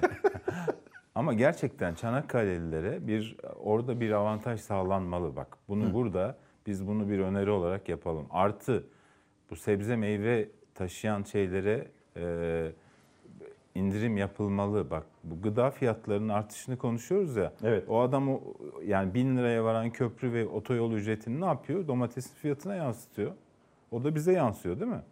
Yani böyle bir zincirleme etki var. Abi bak hala ne devam ediyor farkında mısın? Hala o domates hani Çanakkale'den gelsin. Çanakkale yakın. Hala Antalya'dan geliyor. Yani İstanbul'a yakın yerden ge- gelmiyor. Köprüden geçmediği halde diyorsun Evet. ama İstanbul'a giderken geçiyor işte. Şimdi hala Silivri'de hani orada verimli topraklar var. Hani o tarım, ekme, Oralar- biçme, İstanbul besleyecek. kon- konut yapacak ya Murat Bey devrim yapacak Doğru orada. söylüyorsun. Doğru Devrim söylüyorsun. Ben sancısı- onu ben Sen onu unuttum. Kanal İstanbul'da devrim sancısı yaşanıyor Acaba şu anda. faizi ne olur o konutlarında? İşte Eh. yani sürekli devrim Yalnız öneri çok güzel. 17 plakaya %50 indirim. yapsınlar abi. Çünkü o insanlar orada yaşıyor. Yani İstanbul'da bak iki köprü var alternatif. Evet. No- Kamuya ait değil mi? Yani o şey var eski otoyol geçiyor, E5 geçiyor, alternatifler var. Ee, Çanakkale'de bu yok. Çanakkale'liler bunu kullanmak zorunda kalacaklar. Muharrem Erkek diyor ki e, işte Çanakkale Milletvekili CHP Genel Başkan Yardımcısı sözleşmeler gizleniyor diyor. Ee, işte vatandaş vergi ödüyor, hükümetler yol köprü hastane yapsın diye. İstiyoruz ki dürüst, şeffaf, hesap verilebilir yönetimler olsun. Yani biz bu sözleşmelerde ne yazıyor bunu Ya öğrenelim. biz de istiyoruz da şu anda o şey biraz Ütopik mi oldu? Biraz Kuzey Avrupa ülkeleri gibi bir şey oluyor. Biz istiyoruz ki Çanakkale'liler o köprüden e, tatilcilerden daha farklı faydalansın. Ya da işte o başka amaçlarla geçici olarak yılda iki kere, üç kere kullananlardan daha farklı faydalansın. Onun için böyle bir öneri. Güzel bir öneri. Yalnız Çanakkale'liler de böyle köprüyü bu kadar çok dert etmediler. Güzel bir hizmet tamam. Mesela senede 10 gün onun sıkıntısını yaşar Çanakkale'li. Normalde feribotla gider gelir. Bunu da dert etmez. Ama yine de güzel bir öneri e, eklenmiş oldu. Şimdi Cumhurbaşkanı Erdoğan'ın açıklamaları vardı. Kime yönelik? Ramazan yaklaşıyor. İstiyoruz ki vatandaşımız ucuz et alabilsin. Cumhurbaşkanı böyle söylerken işaret ettiği kurum Et ve Süt Kurumu daha bu hafta hafta bitmedi yüzde yüzde 48 zam yaptı ve e, hani bununla ilgili de bir açıklama geldi. Bir izleyelim de arkasından konuşalım. Ya biz öyle demek istemedik deyip aslında tam da öyle dediklerini izah etmişler sosyal medya üzerinden ya da açıklamalarında.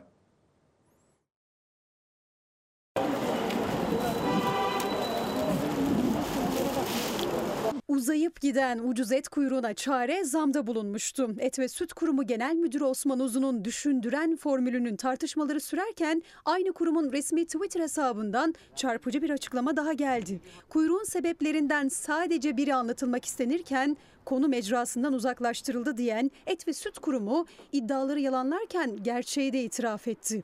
Et ve Süt Kurumu Genel Müdürü Uzun'un bizim fiyatlar çok düşüktü. Piyasanın %66'sının altındaydı. Bu nedenle uzun kuyruklar oluyordu yönündeki beyanatı mağaza önünde oluşan kuyrukların sebeplerinden sadece birini anlatmak için kullanılmasına rağmen mecrasından uzaklaştırıldı. Alamıyor milletin cebinde para yok. Et ve Süt Kurumu'nda %48'lik zam tam da Ramazan arefesinde açıklandı. 56 liralık kıyma 83 liraya, 62 liralık kuşbaşı 92 liraya yükseldi. Tüketici zammın şokunu atamamışken tarım yazarı Alekber Yıldırım'a çok konuşulan o açıklamayı yaptı Et ve Süt Kurumu Genel Müdürü Uzun. Ucuz et kuyruğuna çare olarak fiyat artışını bulduk dedi. Bizim fiyatlar çok düşüktü. Piyasanın %66 daha altında bir fiyatımız vardı. Bu nedenle çok uzun kuyruklar oluşuyordu. Bu nedenle biz fiyatı arttırdık. 56 liraya geldim 83 olmuş da mecburen aldık. Yavrum zamsız deyin geldik biz ne alacağız bilmiyorum şimdi. Tüketiciyi şaşkına çeviren bu açıklamanın yankıları sürerken Et ve Süt Kurumu'nun resmi Twitter hesabından açıklamayı doğrulayan itiraf gibi bir yorum geldi. Kuyruğun sebeplerinden sadece biri anlatılmak istenirken konu mecrasından uzaklaştı diyen Et ve Süt Kurumu Genel Müdürü Osman Uzun'un açıklamasını bir kez daha doğrulamış oldu. Zammın nedenlerinden sadece biri kuyruk. Yani biz zam yaptık çünkü kuyruk oluyordu. o da Abi çok kapının komik. önünde kuyruk oluyor diye zam yapılır mı? Bu da bir neden olarak söylenir mi? Ay bir de Söylendi. bir de 3 gün 4 gün konuşuldu, tartışıldı. Biz geçen orta sayfa programında Bunu yalanlayalım ama nasıl yalanlayalım diye mi? Bunu konuşurken bir baktık sosyal medyadan bize yanıt vermişler. Biz öyle demedik. Ya 3 gündür manşetlerde 3 gündür konuşuluyor. 3 gündür herkes onu bütün muhalefet onun üstüne şey propaganda yapıyor. Ee, Cuma günü gecenin birinde Cuma'yı cumartesine bağlayan gece bizim Fox e, haberde şey e, orta sayfa programını etiketleyip yanıt veriyorlar. Şimdi Biz belki uykusuz geçmiştir o günler. Bari bu gece bir açıklama yapalım. Ne oldu önemli değil. Bir açıklama yapalım da uyuyalım mı? Yani denildi. şey gibi biliyor musun hani e, bu muhafazakarlar sekülerleri eleştirirken şey diyor ya e, yani sahiller o kadar kalabalık ki halk plaja akın etti vatandaş denize giremiyor güya eskiden laikler e, halkı halktan bu kadar uzaktı falan bunu anlatmak için öyle diyorlar. Şimdi bu beyefendiler de aynı şeye gelmişler. Yani halk o kadar akın etti ki et süt kurumuna vatandaş et süt alamadı. Yani kuyrukları kastediyor. Bu, bu, bu, şeye geldi. Türkiye buna geldi ya. İlker hep anlatıyorlar ya geçmişte şu kuyruklar vardı, bu kuyruklar vardı.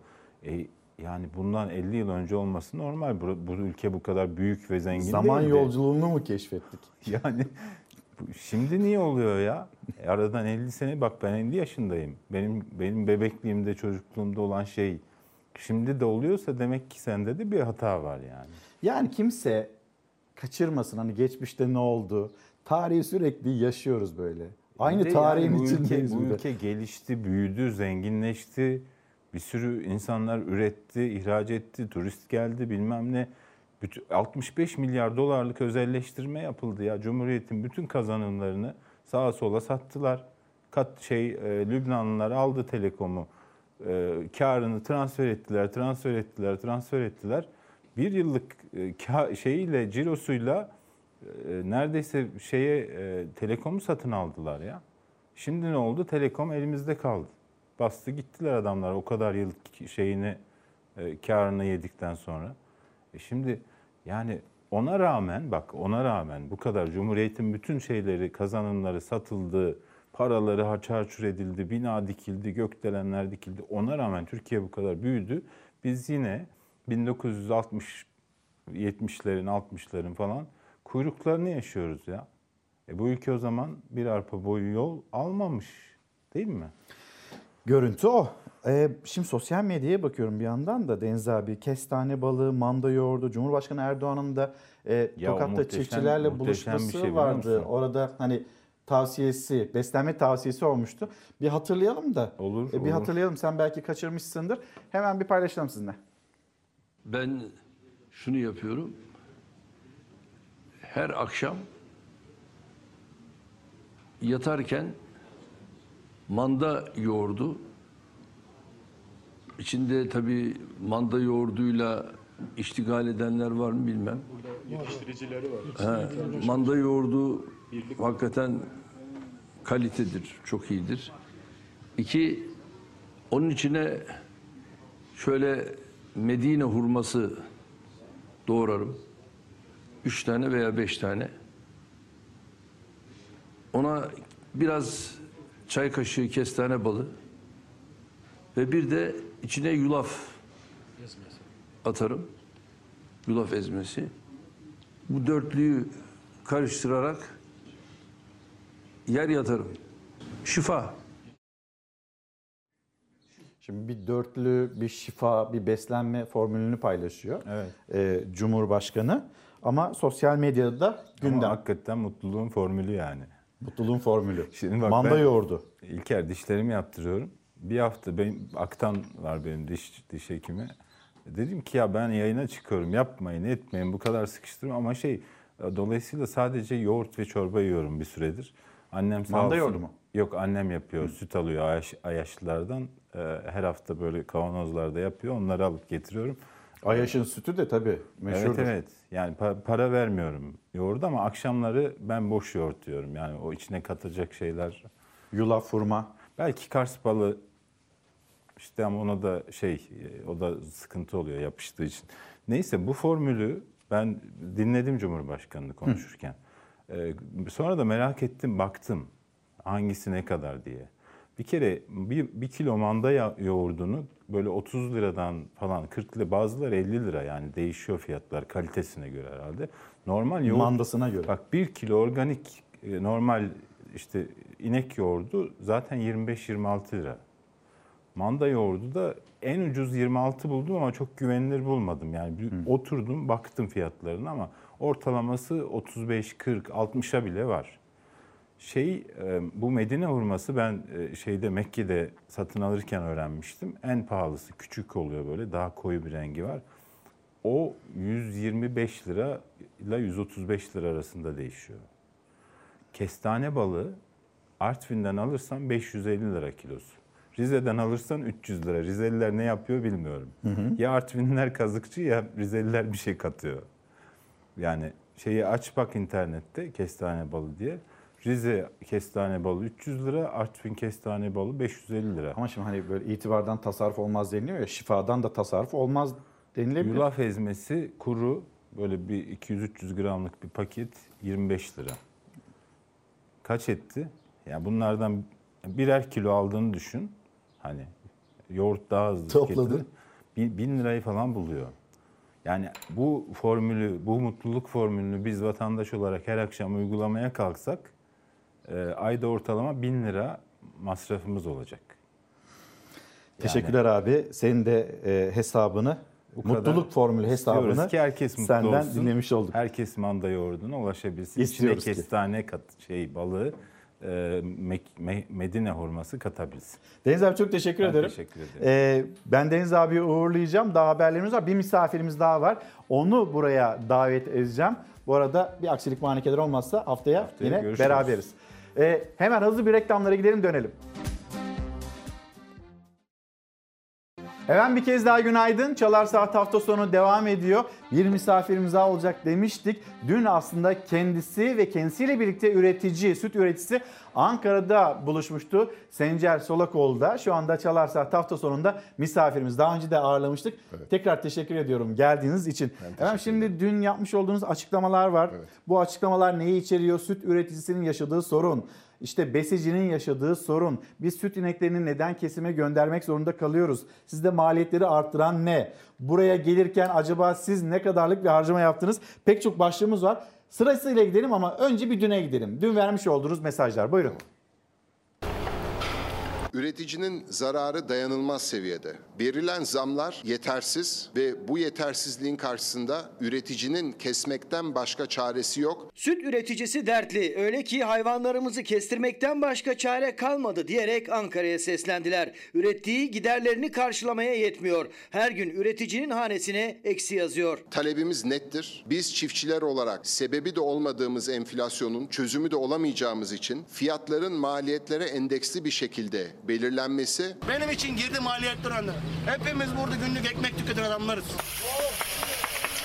1 kilo yemle 1,5 kilo süt alabildiğimiz dünyada yaşamak bizim için olmazsa olmazdır. Bir hafta önce Ulusal Süt Konseyi çiğ süt tavsiye satış fiyatında %21,2 artışa gittiğini duyurdu. 4 lira 70 kuruş olan çiğ süt 1 Nisan'dan itibaren 5 lira 70 kuruşa çıkacak. Ama üreticiye maliyeti 7 lira. Bu para ne yeme ne de üreticinin geçinmesine yetiyor. O yüzden çiğ süt fiyatının artırılmasını istiyor üretici.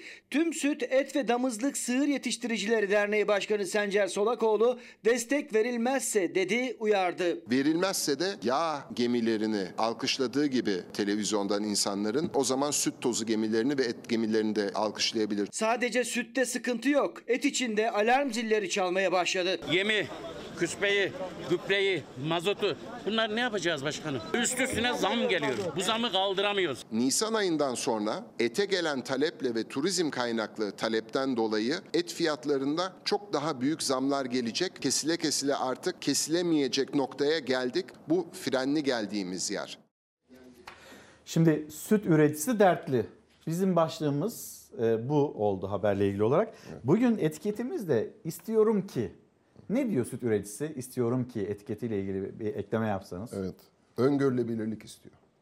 Yani biz önümüzü görerek, rakamlarla, matematikle, plan yaparak ve tabii ki para kazanmak istiyor. Zarar etmek istemiyor. En en önemlisi o. İstiyoruz ki bu ülkede tarım artık konuşulmaktan çıksın ve bizim hesabımıza göre 300 milyon insana yetebilecek gıdayı üretebilecek potansiyele sahip bir 300 ülkede. milyon. Evet. Evet. Yani bizim nüfusumuz yani üretiyoruz daha fazlasını da ya dışarıyla paylaşıyoruz, ihraç edebiliyoruz. Ama şu anda bizim yaşadığımız o değil. Evet. Neden olamaz. öyle? Çünkü önümüzü göremiyoruz. Bakın dün hep beraber e, duyduk bir medyadan e, işte Uruguay'dan hayvan getirilmesi planlanıyormuş. Bunun için çalışmalar yapılıyormuş. E, her şey kapandı. Perdeler kapandı. Artık kapalı kap- kapalı kapılar arkasında hesap kitap yapılıyor. Bizlerle istatistiki bilgiler paylaşılmıyor. Türkiye'de bir vatandaş kaç kilogram et, et yiyor? Bunun sayısını bulmanız şu anda mümkün değil. Her şey kapatılmış. Kaç tane hayvanımız var? Kimse bilmiyor. Bakanlık dahi bilmiyor. Ee, çok vahim. Kaç litre süt üretiyoruz? Kimse bilmiyor. Çünkü 2001'den beri hiçbir şeyin sayımı yapılmadı. Her şey afaki rakamlarla gidiyor. Bir örnek vereyim. Deniliyor ki Türkiye'de 6 milyon tane inek var. Dolayısıyla hani hiç sıkıntı olmayacak. Süt miktarına bakıyorsunuz. Hesap yapıyorsunuz. En fazla bütün e, limitleri kullanarak 2 milyonu geçmiyor. Diyorlar ki işte 500 bin tane damızlık kesildi bu kriz içerisinde. Biz hesap yapıyoruz 2 milyona yakın. Bunun maliyeti 20 milyar dolar Türkiye'ye. 20 milyar dolar. Bunu Türkiye'nin ithal etmek için var mı bu kadar parası veya gerek var mıydı? Tek yapılması gereken şey matematikle hareket edilip süt fiyatını da et fiyatını da ki sütü konuştuğunuz zaman iyiyse eti hiç konuşmaya gerek kalmıyor. Hep fiyatları iyi gidiyor ama süt kötü olduğu zaman, inekler kesildiği zaman hep söylüyoruz. Erkek doğmuyor. Doğan hayvan yok. Ee, Kasaplar Odası Başkanı dedi ya ben mi doğuracağım diye. Ee, inek kalmadı doğuracak. Dolayısıyla damlar da çok boşaldı. Yani hayvan ahırlarında çok ciddi bir e, boşalma. Bunun da rakamını alamıyoruz İlker Bey. Şimdi Cumhurbaşkanı o zaman hani siz de hatırlatıyorsunuz Cumhurbaşkanı'nın yapmış olduğu açıklama hani biz dün Tokat'taki çiftçilerle buluşmasında öğrendik aslında. evet. Değil mi? Hani yeniden etle ilgili bir ithalat kapısı Uruguay'dan et geleceğini. Orada Tarım Bakanı ile aralarında bir diyalog da yaşandı. Evet, evet. Hani oradan değil bizim çiftçimizden alsanıza. Evet. Neden alınmıyor? Siz onu nasıl yorumladınız? Bizim çiftçimiz neden satamıyor Türkiye'de, Türkiye'ye? Ben üç tane bakanla çok yakından çalıştım Tarım Bakanı'yla. Ve şunu söyleyebilirim. İlk geldikleri zaman eğer arzla ilgili bir sıkıntı varsa ki şu anda Türkiye'de dediğim gibi hayvan ahırları boş, besilik hayvan yeterince yok. En kolay şey hemen ithalata yönelim. Alternatiflerimiz ne diye bakmaya başlayıp hemen ithalata yöneliyorlar. Yani üretimi nasıl arttırırız diye kimse bakmıyor. Ee, Sayın Cumhurbaşkanı da ya arkadaş ithalat yapma dur sen bir önce bak burada insanlar var bunların hayvanını al. Şimdi bahsettikleri ülkedeki fiyatları çıkarttım. Güncel fiyatları aldım. Şu anda Uruguay'da et Türkiye'den %25 daha pahalı. Uruguay'da et Türkiye'den Evet. %25 daha pahalı. Daha pahalı. Avrupa'yı hiç konuşmuyorum. O çok çok daha pahalı. Türkiye zaten aslında pahalı bir et. Evet bizim cebimizi, benim de cebimi yakıyor ama e, dünyaya baktığınız zaman, giderlere baktığınız zaman en ucuz ülke. Yani bundan daha ucuz Ama siz oradaki yok. hesabı alım gücüyle mi yapıyorsunuz peki? Alım gücüyle yaptığınızda karşınıza ne çıkıyor? Mesela Evet. hani oradaki bir vatandaşın asgari ücretle alabildiği et e, kaç kilo bizdeki bir vatandaşın? Bilmiyorum. Ha, öyle öyle bir hesap Ama biz şöyle bir söyleyeyim size. Ee, dünya fiyatlarında bizi bu çok bağlamıyor. Çünkü mısırın fiyatı bütün dünyada ticareti yapılan bir ürün olduğu için dünyaca belirleniyor. Buğday, arpa, yem fiyatları, protein kaynakları. Dolayısıyla biz maliyetlerle bakarız. Şimdi Türkiye'ye bakıyorsunuz. Dünyanın %23 daha üzerinde bir yem maliyeti var ülke olarak. Rakam rakam o zaman paylaşır mısınız? Tabii ki. Şimdi Uruguay dediniz. Evet. Hani Uruguay'da et Türkiye'ye Evet. göre %23 daha pahalı. Biz de işte yem üzerinden bir planlama da yaptığımızda biz de süt için işte süt üretimi için ya da hayvancılık için maliyeti artıran kalemler ve ne kadar pahalı? Hemen söyleyeyim. Biz dünya ortalamasının %23 daha üzerindeyiz yem maliyetleri konusunda. Ama fiyatlar konusunda kısmen %50 daha düşüyüz. Zaten çiftçinin bağırmasının, bizlerin bu kadar yakınmasının sebebi buradan kaynaklı.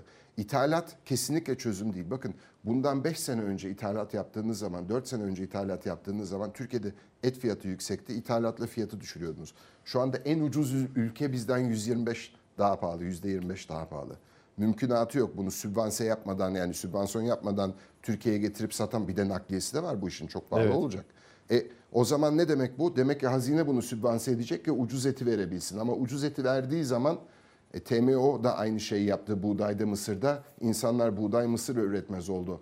Ette de bu yapıldı hata. İnsanlar hayvan, hayvanlarını kestiler bu, bu işten çıktılar. Yine aynı hatanın yapılması yine çok vahim sonuç e, doğuracağını düşünüyoruz. Şimdi Uruguay'a baktığınız zaman et fiyatı bizden %25 daha pahalı ama yem fiyatı bizden %13 daha düşük. E şimdi bu bu çiftçiye reva mı yani biz niye bunu Orada bir haksız yaşıyoruz? rekabet var bir kere Türk çiftçisiyle Uruguay çiftçisi arasında. Evet. O yüzden mi diyor e, çiftçi de ya da Tarım Bakanı biz oradan biz Türk çiftçisinden alamayız. Çünkü maliyetler var, girdiler var, pahalı. Türk çiftçisi bu fiyattan bize satmaz mı demek istiyor aslında. Aslında onu demek istemiyor. Ee, şunu demek istiyor. Türkiye'de hayvan yok Sayın Cumhurbaşkanım ama diyemiyor. Ha. Evet. Daha vahim bir durum yani. E çünkü 3 yıldır buraya da defalarca geldim. Her yerde anlatıyoruz. Süt fiyatları yine iş oraya dönüyor. Çünkü süt anaç hayvan doğurduğu zaman ya erkek ya dişi doğuruyor. Erkek doğurursa et, dişi doğurursa damızlık hayvan oluyor. Siz ineği kestiğiniz zaman artık o danaya doğuracak bir hayvan ortada kalmayınca e, süt hayvancılığını şöyle bir örnek vereyim size rakamla konuşayım. 1 litre sütü mal etmeniz şu anda maliyet, maliyeti 7 TL. Bugün 4 lira 70 kuruşa satıyoruz biz bu sütü. Evet. 1 Nisan'da 5 lira 70 kuruşa çıkacak ama bugün hala da 7 liraya mal ettiğiniz bir şeyi bir çiftçi emeğiyle 7 liraya o sütü sağıyor. Siz sofranıza bunu 4.70 maliyet üzerinden getirdiğiniz zaman orada sizin 2 lira 30 kuruş her seferinde çiftçinin hakkından aldığınız o sütü içerken yediğiniz bir hak var. Bu bir problem olsa, üniversite sınavında da sorulsa kimse bu soruyu yanıtlamaz. Çünkü e, ortada zaten maliyet. 4 lira 70 kuruş diyorsunuz, 5 lira 70 kuruş olacak, 7 liraya mal ediyorsunuz. E böyle bir şey olur mu? Biz de bunu anlatmaya çalışıyoruz. Yani yıllardır bunu anlatmaya çalışıyoruz. En son işte Hazine Maliye Bakan Yardımcısıyla, Tarım Bakan Yardımcısıyla toplantı yaptığımız zaman ya 6.80 kurtarır mı, 6.70 kurtarır mı konusu geçti. Dedik ki hani bakın burada pazarlık yapılacak bir durum yok. Hani bu matematikle yapılması gereken bir şey. E peki bu insanlar nasıl yiyecekler, içecekler?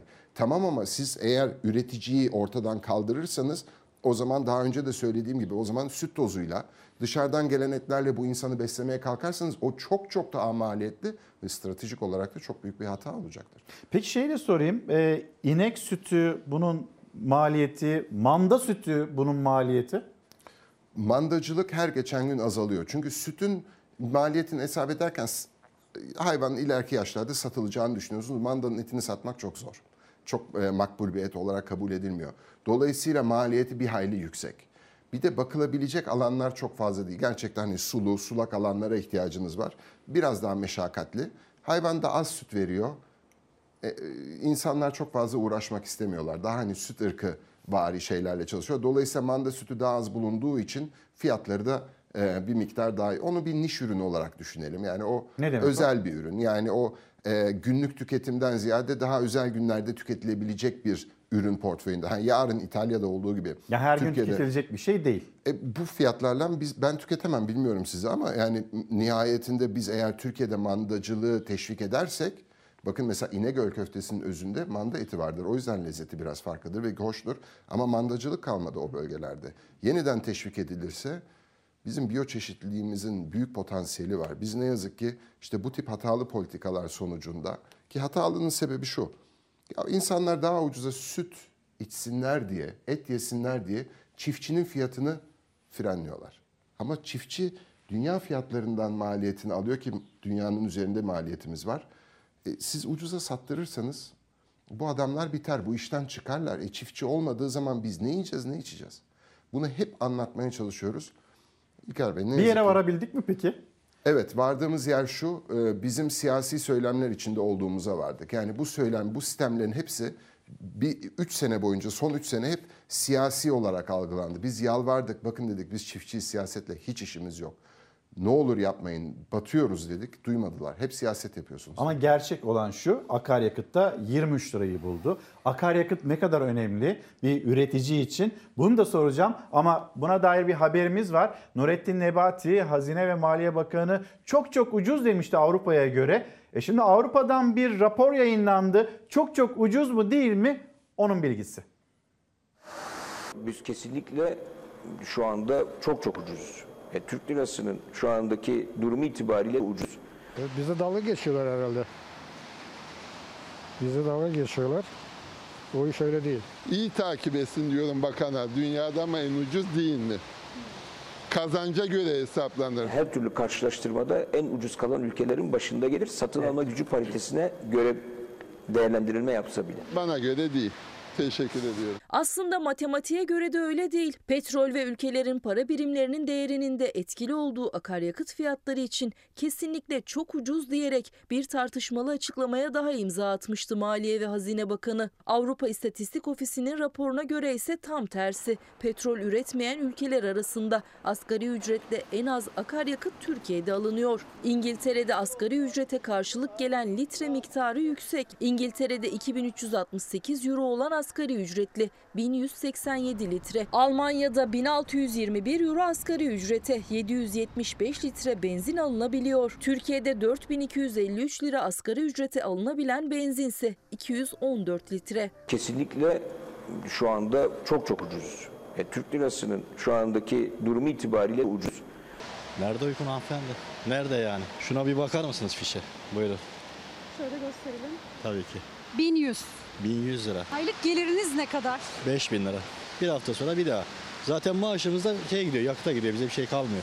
Farkındaysanız karnımıza koruluyor yani. Ama Nebati'nin hesabı ne sürücülerin hesabıyla uyuyor ne de Türkiye'nin hesabıyla. Örneğin Almanya'da bir öğretmen 1687 litre benzin alabiliyorken maaşıyla Türkiye'de bir öğretmen 303 litre alabiliyor sadece. Türkiye akaryakıtın uygun olduğu ülke mi? Dalga mı geçiyor şey ya? Dünyanın en pahalı yeri. Estağfurullah ben değil ama Sayın Bakan böyle söyledi. Almanya'nın 2 milyon asgari ücretlisi Türkiye'nin 10 milyon asgari ücretlisinden de 3 kat daha fazla yakıt alabiliyor. Ama buna rağmen Almanya dar ve orta gelir grubuna yakıt desteği verme hazırlığında. Geliri 2000 euroya kadar olanlara 50 euro, 3000 ile 4000 euro maaşı olanlara da aylık 20 euro destek verecek. Afişi isterse gösterin. Sabah aldım. Bu sabah. Evet. Aa e, dün aldım. Aa ö, ö, gün aldım. Sabah 9'da 150 liralık yakıt alınmış ve saat şu an 1'e geliyor 400 liralık 400 yakıt lira aldınız. yakıt şimdi aldım. Ciddi bir kalem, ciddi bir maliyet. Ee, ama siz bununla ilgili bir şey söylediğinizde siyaset yapıyor gibi algılanıyorsunuz. Ama çiftçi de bu rakamlardan üretmek zorunda. Evet. Ee, nereye gidiyor bu iş? Bakın e, şöyle söyleyeyim. Mesela geçen hafta Adana'ya uçarken uçaktan fotoğraflar çektim. Buğday tarlaları sapsarıydı. İnsanlar gübrelerini atamıyorlar. Traktörler garaja çekilmiş durumda. Şu anda korkuyorlar. Bugün 150 litre bir tankı olan bir traktörü doldurmaya kalktığınız zaman bunu karşılayabilecek gücü yok çiftçinin. Nereye gittiğini şöyle düşünelim. Bu sene hani buğday rekoltesi yüksek bekleniyor. Ben öyle bir yükseklik beklemiyorum. Averajda geleceğini düşünüyorum. Yağışlar iyiydi ama gübre atılmadı. Urfa'da vesaire hiç yağış yok. Orada ciddi bir kuraklık var. Oradan da bir e, bize gelecektir. Onun akabinde şu anda şeker pancarı üreten insanlar için, şu anda mısır üretmeye kalkanlar için biz hesap yapıyoruz. Dekar maliyeti 4500-5000 liraları vuruyor. 5000 liraya bir dekar mısırı siz bugün ürettiğiniz zaman kaç paradan satacaksınız bunun tonunu? Bu hayvanlar kaç paradan mısır yiyecek? Kaç paradan süt Öngörü ne? Kaç liradan satılacak? Valla şu anda e, geçen sene 3 liralardaydı. E, bu sene muhtemelen 6 liralarda olacak. %100 bir şey var ama TMO ne yazık ki her sene neredeyse yaptığı gibi tutup da 4,5 lira fiyat açıklarsa o zaman önümüzdeki sene bir dahaki sezona mısır da bulamazsınız. Aynı buğdayda yaptıkları hata buydu. Her hasat döneminde düşük fiyat açıkladılar. Ucuz olsun dediler ve insanlar buğday ekmekten vazgeçtiler. E şimdi yani mükemmel topraklarımız var. Ama biz bu topraklarda üretim yapmıyoruz. Ya da üretim yapanları desteklemiyoruz. Dışarıdaki işte çiftçi onlardan almayı tercih ediyoruz. Biz böyle nereye kadar gideceğiz? E işte hani bir savaş olduğunda her şeyin ne kadar sıkıştığını da gördük, gözlemledik. Cumhurbaşkanının açıklaması tarımı çok önemsiyorum. Şu anda politikalara baktığınızda tarım ne kadar önemseniyor? Bu yolun sonu nereye gider? Bir toparlamasını yapar mısınız? Peki. Bugün Türkiye'de mesela Toprak Mahsulleri Ofisi biz Türk çiftçisi olarak gideyim ben arpamı satmaya kalkayım 2200 liradan alıyor.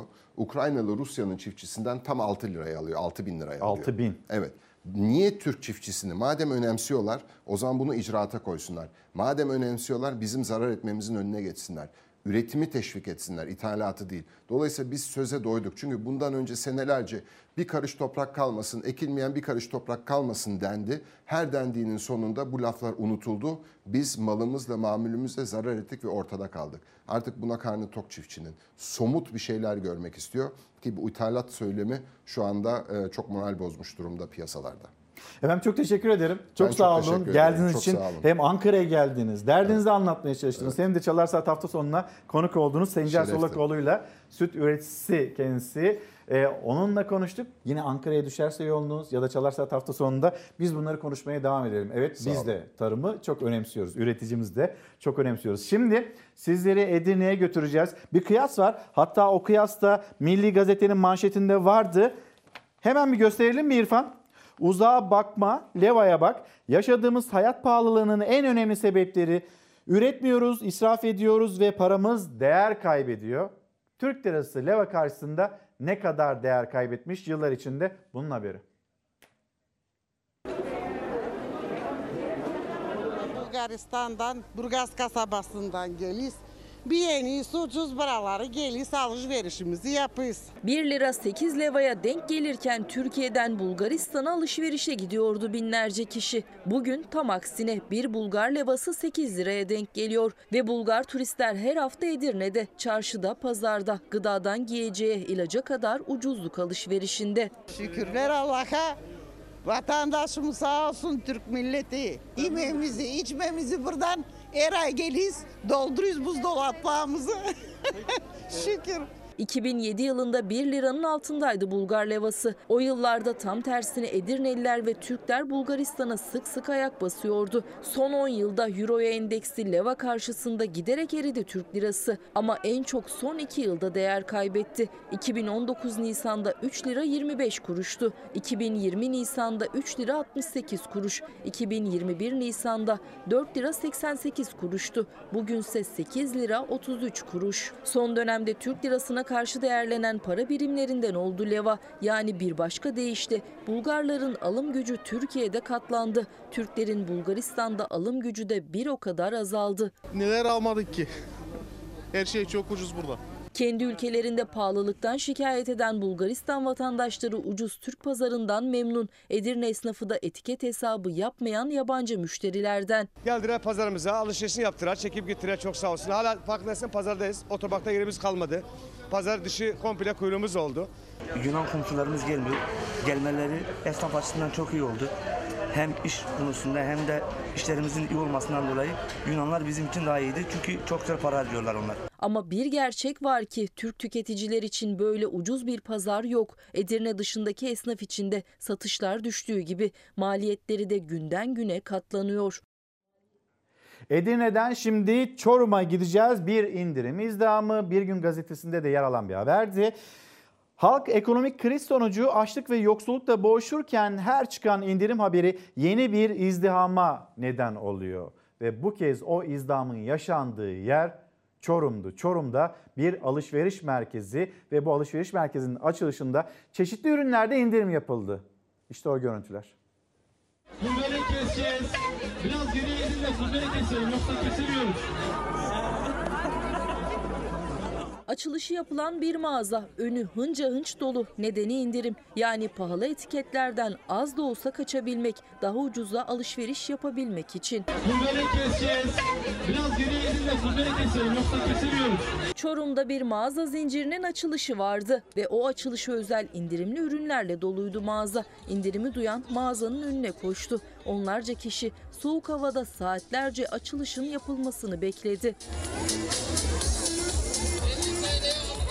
Sayıları her geçen dakika artan kalabalık satışların başlamasıyla indirimdeki ürünlerden almak için büyük çaba harcadı.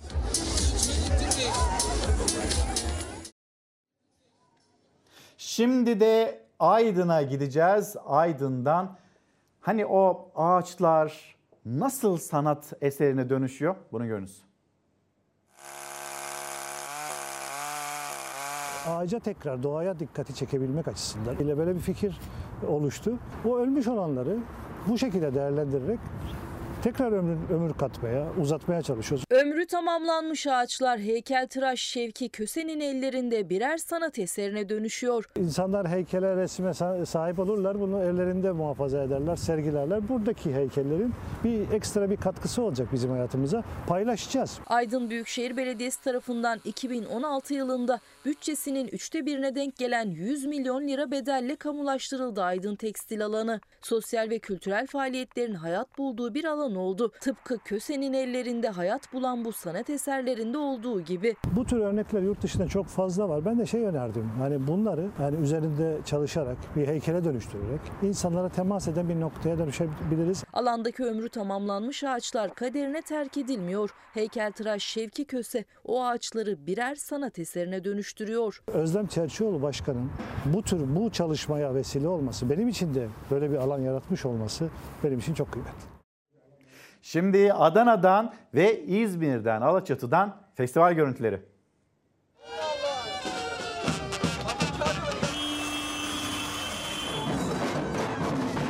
Adana'da her yer turuncu beyaz, Alaçatı'da mis gibi bahar kokusu. İki şehirde de festival coşkusu var.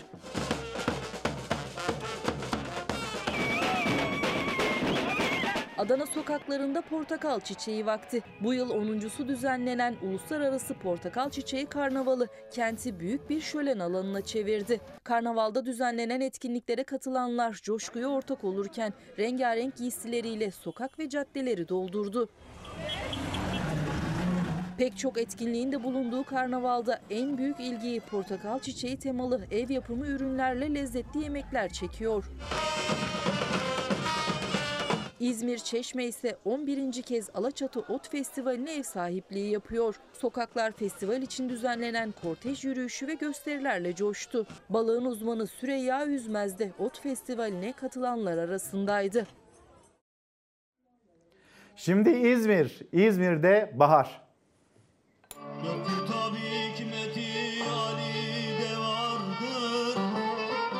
Onlarca ilden yurttaşın katılımıyla İzmir Bornova Cemevi'nde Hazreti Ali'nin doğum günü ve Nevruz Bayramı kutlandı. Şakta imam Hasan Şamsı.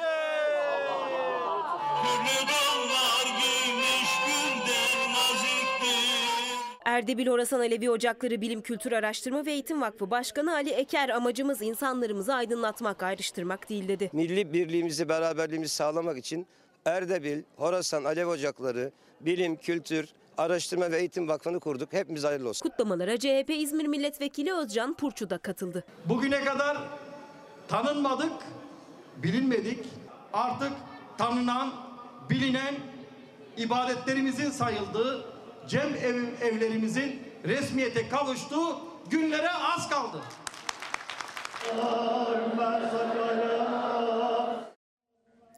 Bir hat sanatı sergisi yer İstanbul.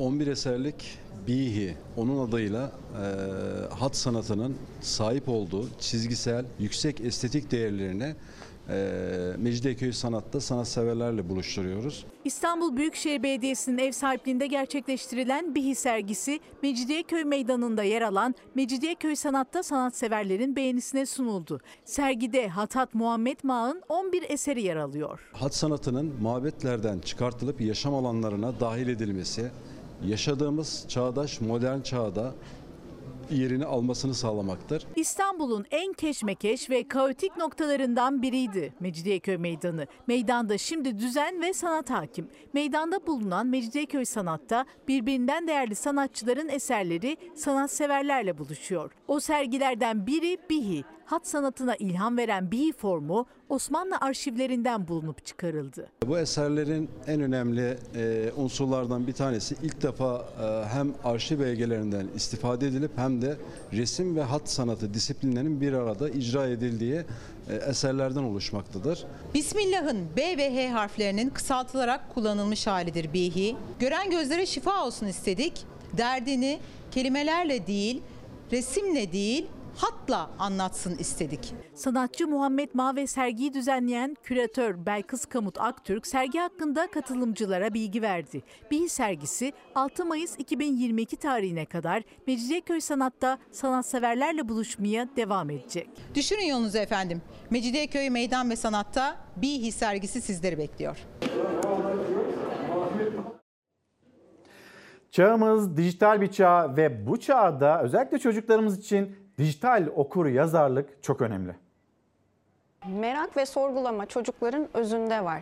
Bir çocuk bize arka arkaya dünya kadar soru sorabilir duraksamadan. Yanlış bilginin doğrudan hayatımızı, sağlığımızı ve aslında e, toplumu da etkileyebildiğini e, görüyoruz. Onları bu soruların yanıtlarını bulmaya, merak ettiklerini, e, şüphe duyduklarını araştırmaya yönlendirmeliyiz. Bir yanda çocukların sonsuz merak dünyası, diğer yanda dijital dünyanın sınırsızlığı. Yanlış yönlendirmelere, sahte haberlere her an maruz kalabiliyorlar. Toplumda ama özellikle de çocuklarda büyük olumsuz etkileri olabiliyor yanlış bilgilerin. Teyit.org ve Öğretmen Ağı ortak çalışmayla dijital okuryazarlık kavramını okullara taşıdı. Yaşam içine girdiğimiz çağda gitgide dijitalleşip gitgide çevrimiçi hale gelirken bu anlamda karşılaştığımız sorunlara da cevap vermek eğitimin bir yükümlülüğü. Bizler eğitimde değişimin öğretmenle başladığını biliyoruz. Öğretmenler teyitçiliğin, eleştirel dijital okur yazarlık becerilerinin okul ikliminde yerleşmesi için en kilit aktörlerden bir tanesi. Önce bir yıl süren çalışmayla öğretmenler için bir el kitapçığı hazırlandı. Ardından eğitim sınıflara taşındı. Yazıp da girdiğinde arama motoruna karşına çıkan ilk adres en doğru adres olmayabilir. 3, 5, 7 farklı kaç kaynakta aynı bilgiye ulaşılabiliyor. Yine noktalama işaretleri yerinde mi, e, yazarı çizeri belli mi bunlara baktık. Teyit ederken en az 3 kaynağa baktık. Haberi kimin yazdığına baktık. Sonundaki org, e, edu gibi e, güvenli ekleri var mı diye baktık. Çocuklar araştırmalarından okul duvarında bir teyit hamağı oluşturdu. Doğru yanlış bilgileri astılar. Şüphe kutusuna şüphelendikleri içerikleri koydular. Eğer bir iletide çok fazla büyük harf kullanılmışsa veya ünlem işaretleri varsa bu duygularımızla oynuyor ve bizde bir aciliyet hissi uyandırıyor. Bu projeyle birlikte öğretmenlerin, öğrencilerin ve velilerin eleştirel dijital okuryazarlığı sadece okul sıralarında değil, e, gündelik hayatta da e, kullanabilmesini hedefliyoruz. Aralarında birkaç tanesi ben anneme WhatsApp grubunda bir şey paylaşmadan önce yani bu haberi yaymadan önce doğruluğunu teyit ettin mi anne diye soruyorum öğretmenim cümlelerini de duyduk. Aileme, arkadaşlarıma e, doğru bilgiyi kullanmak için bir sürü kaynaktan araştırma yapmak gerekiyor diye öneriyorum. İstanbul'da Koç Okulu'nda ilk adımı atılan projede hedef daha fazla eğitim kurumunda daha fazla öğrenciye ulaşarak dijital okuryazarlık kavramını öğretmek ve benimsetmek. Hepimiz aynı gemideyiz diyorlar. Yalnız biz o geminin neresindeyiz acaba? Asıl onu merak ediyoruz diyor Tolga Bey. Yani insanlar aldıkları maaşlarından itiraz ediyor. Buna kızan arkadaşlar ya da kişiler var. Ancak 700 lira alanlar ve bununla yaşamaya çalışan insanlar da var. Lütfen bizi de düşünün diyor e, eleştirilerinizi sıralarken. Ama hani böyle bir alım gücü yarıştırmak da bence doğru değil. Herkes geçinemiyorsa herkes geçinemediğiyle ilgili cümleler kursun ve burada bir formül üretilsin. Bununla ilgili bir formül üretilsin. Şimdi Marmaris'e gideceğiz. Marmaris ve doğa kendisini nasıl yeniliyor?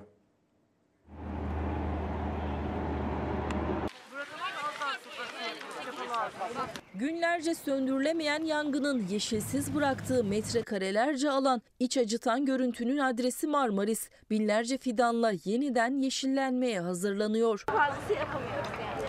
Muğla Marmaris'te geçen yıl 29 Temmuz'da çıkan ve 9 gün sonra kontrol altına alınabilen orman yangınında zarar gören alanların son hali bu. 9052 hektarlık ormanlık alan kül oldu. Aradan geçen sürede yanan ağaçlar kesildi. Toprak yeniden hayat bulmaya hazırlandı. Şimdiye kadar yanan alanlara 300 bin fidan dikildi. Ancak bu sadece bir kısmı. Hala zarar gören ağaçların temizlenmesine devam ediliyor. O alanlarda yeniden yeşillenmeye hazırlanıyor. Eski güzel günlerine kavuşması, yeşille mavinin buluşabilmesi için. Şimdi reklamlara gideceğiz ama reklamlara giderken de güzel bir haberi nasıl hani eşi kocasıyla nasıl paylaşmış bunun bir e, görüntüsünü ve o anın görüntüsünü paylaşacağız. Tringa ve Tura ve biz de şimdiden onları tebrik edelim. Valla çok duygulandım ben şu anda. Tringa bize mesaj yollamış ve Tuğra şu an bilmiyormuş. Sevgili Necler, Tringa ve Tuğra'nın evlatları olacak. Eşinin ve kendi adını duyunca başladı şaşkınlığı. Neler oluyor derken onu gözyaşlarına boğan cümleyi duydu radyodan. Baba olacaktı. Ne dersin? Bence çok mutlu olacak. Çünkü insan çok duygulanır biliyorsun. Tringa bize mesaj yollamış. Demiş ki böyle böyle bir durum var. Tringa ve Tuğra Davarcı çifti 4 yıl önce evlendi. Ailelerinden uzakta Almanya'da bir hayat kurdular. Genç kadın hamileydi. Bunu eşine bir sürprizle söylemeyi planlıyordu. Aklına bir fikir geldi. Her zaman dinledikleri radyonun sunucusu Vural Özkan'a ulaştı ve radyodan eşine baba olacağını söylemesini rica etti. Ve Tuğra şu anda ilk defa bu durumu radyodan duyuyor. Tuğra Davarcı her şeyden habersiz araba kullanırken eşinin ve kendi adını radyoda duydu. Önce inanamadı. Sonra onu bekleyen sürprizi açıkladı radyo sunucusu. Genç adamın yaşadığı tarifsiz mutluluğu eşi cep telefonu kamerasıyla kayda aldı. Bilmiyor bir tek bilen Tringa ve tüm aile Almanya'da yaşıyorlar bu arada. İlk defa bizden duyuyor. Tuğracığım bir cumhuriyet altını ne dersin? Çok tebrik ediyorum. Bu güzel haberi vermek bize düştü. Efendim bir kez daha günaydın. Çalar Saat hafta sonuna nokta koyacağız. Bol haberle, bol konukla yeni günün notlarını aktarmaya çalıştık. Haberlerini aktarmaya çalıştık. Hem bugüne hem de haftaya da ışık tutmaya çalıştık. Kitaplarımız var onları da göstereyim hızlı bir şekilde. Turgenev, İlk Aşk, Klasikler. Baba şimdi ne olacak? Bir sürükleniş Gürol Parmaksız tarafından yazılıp bizimle paylaşıldı.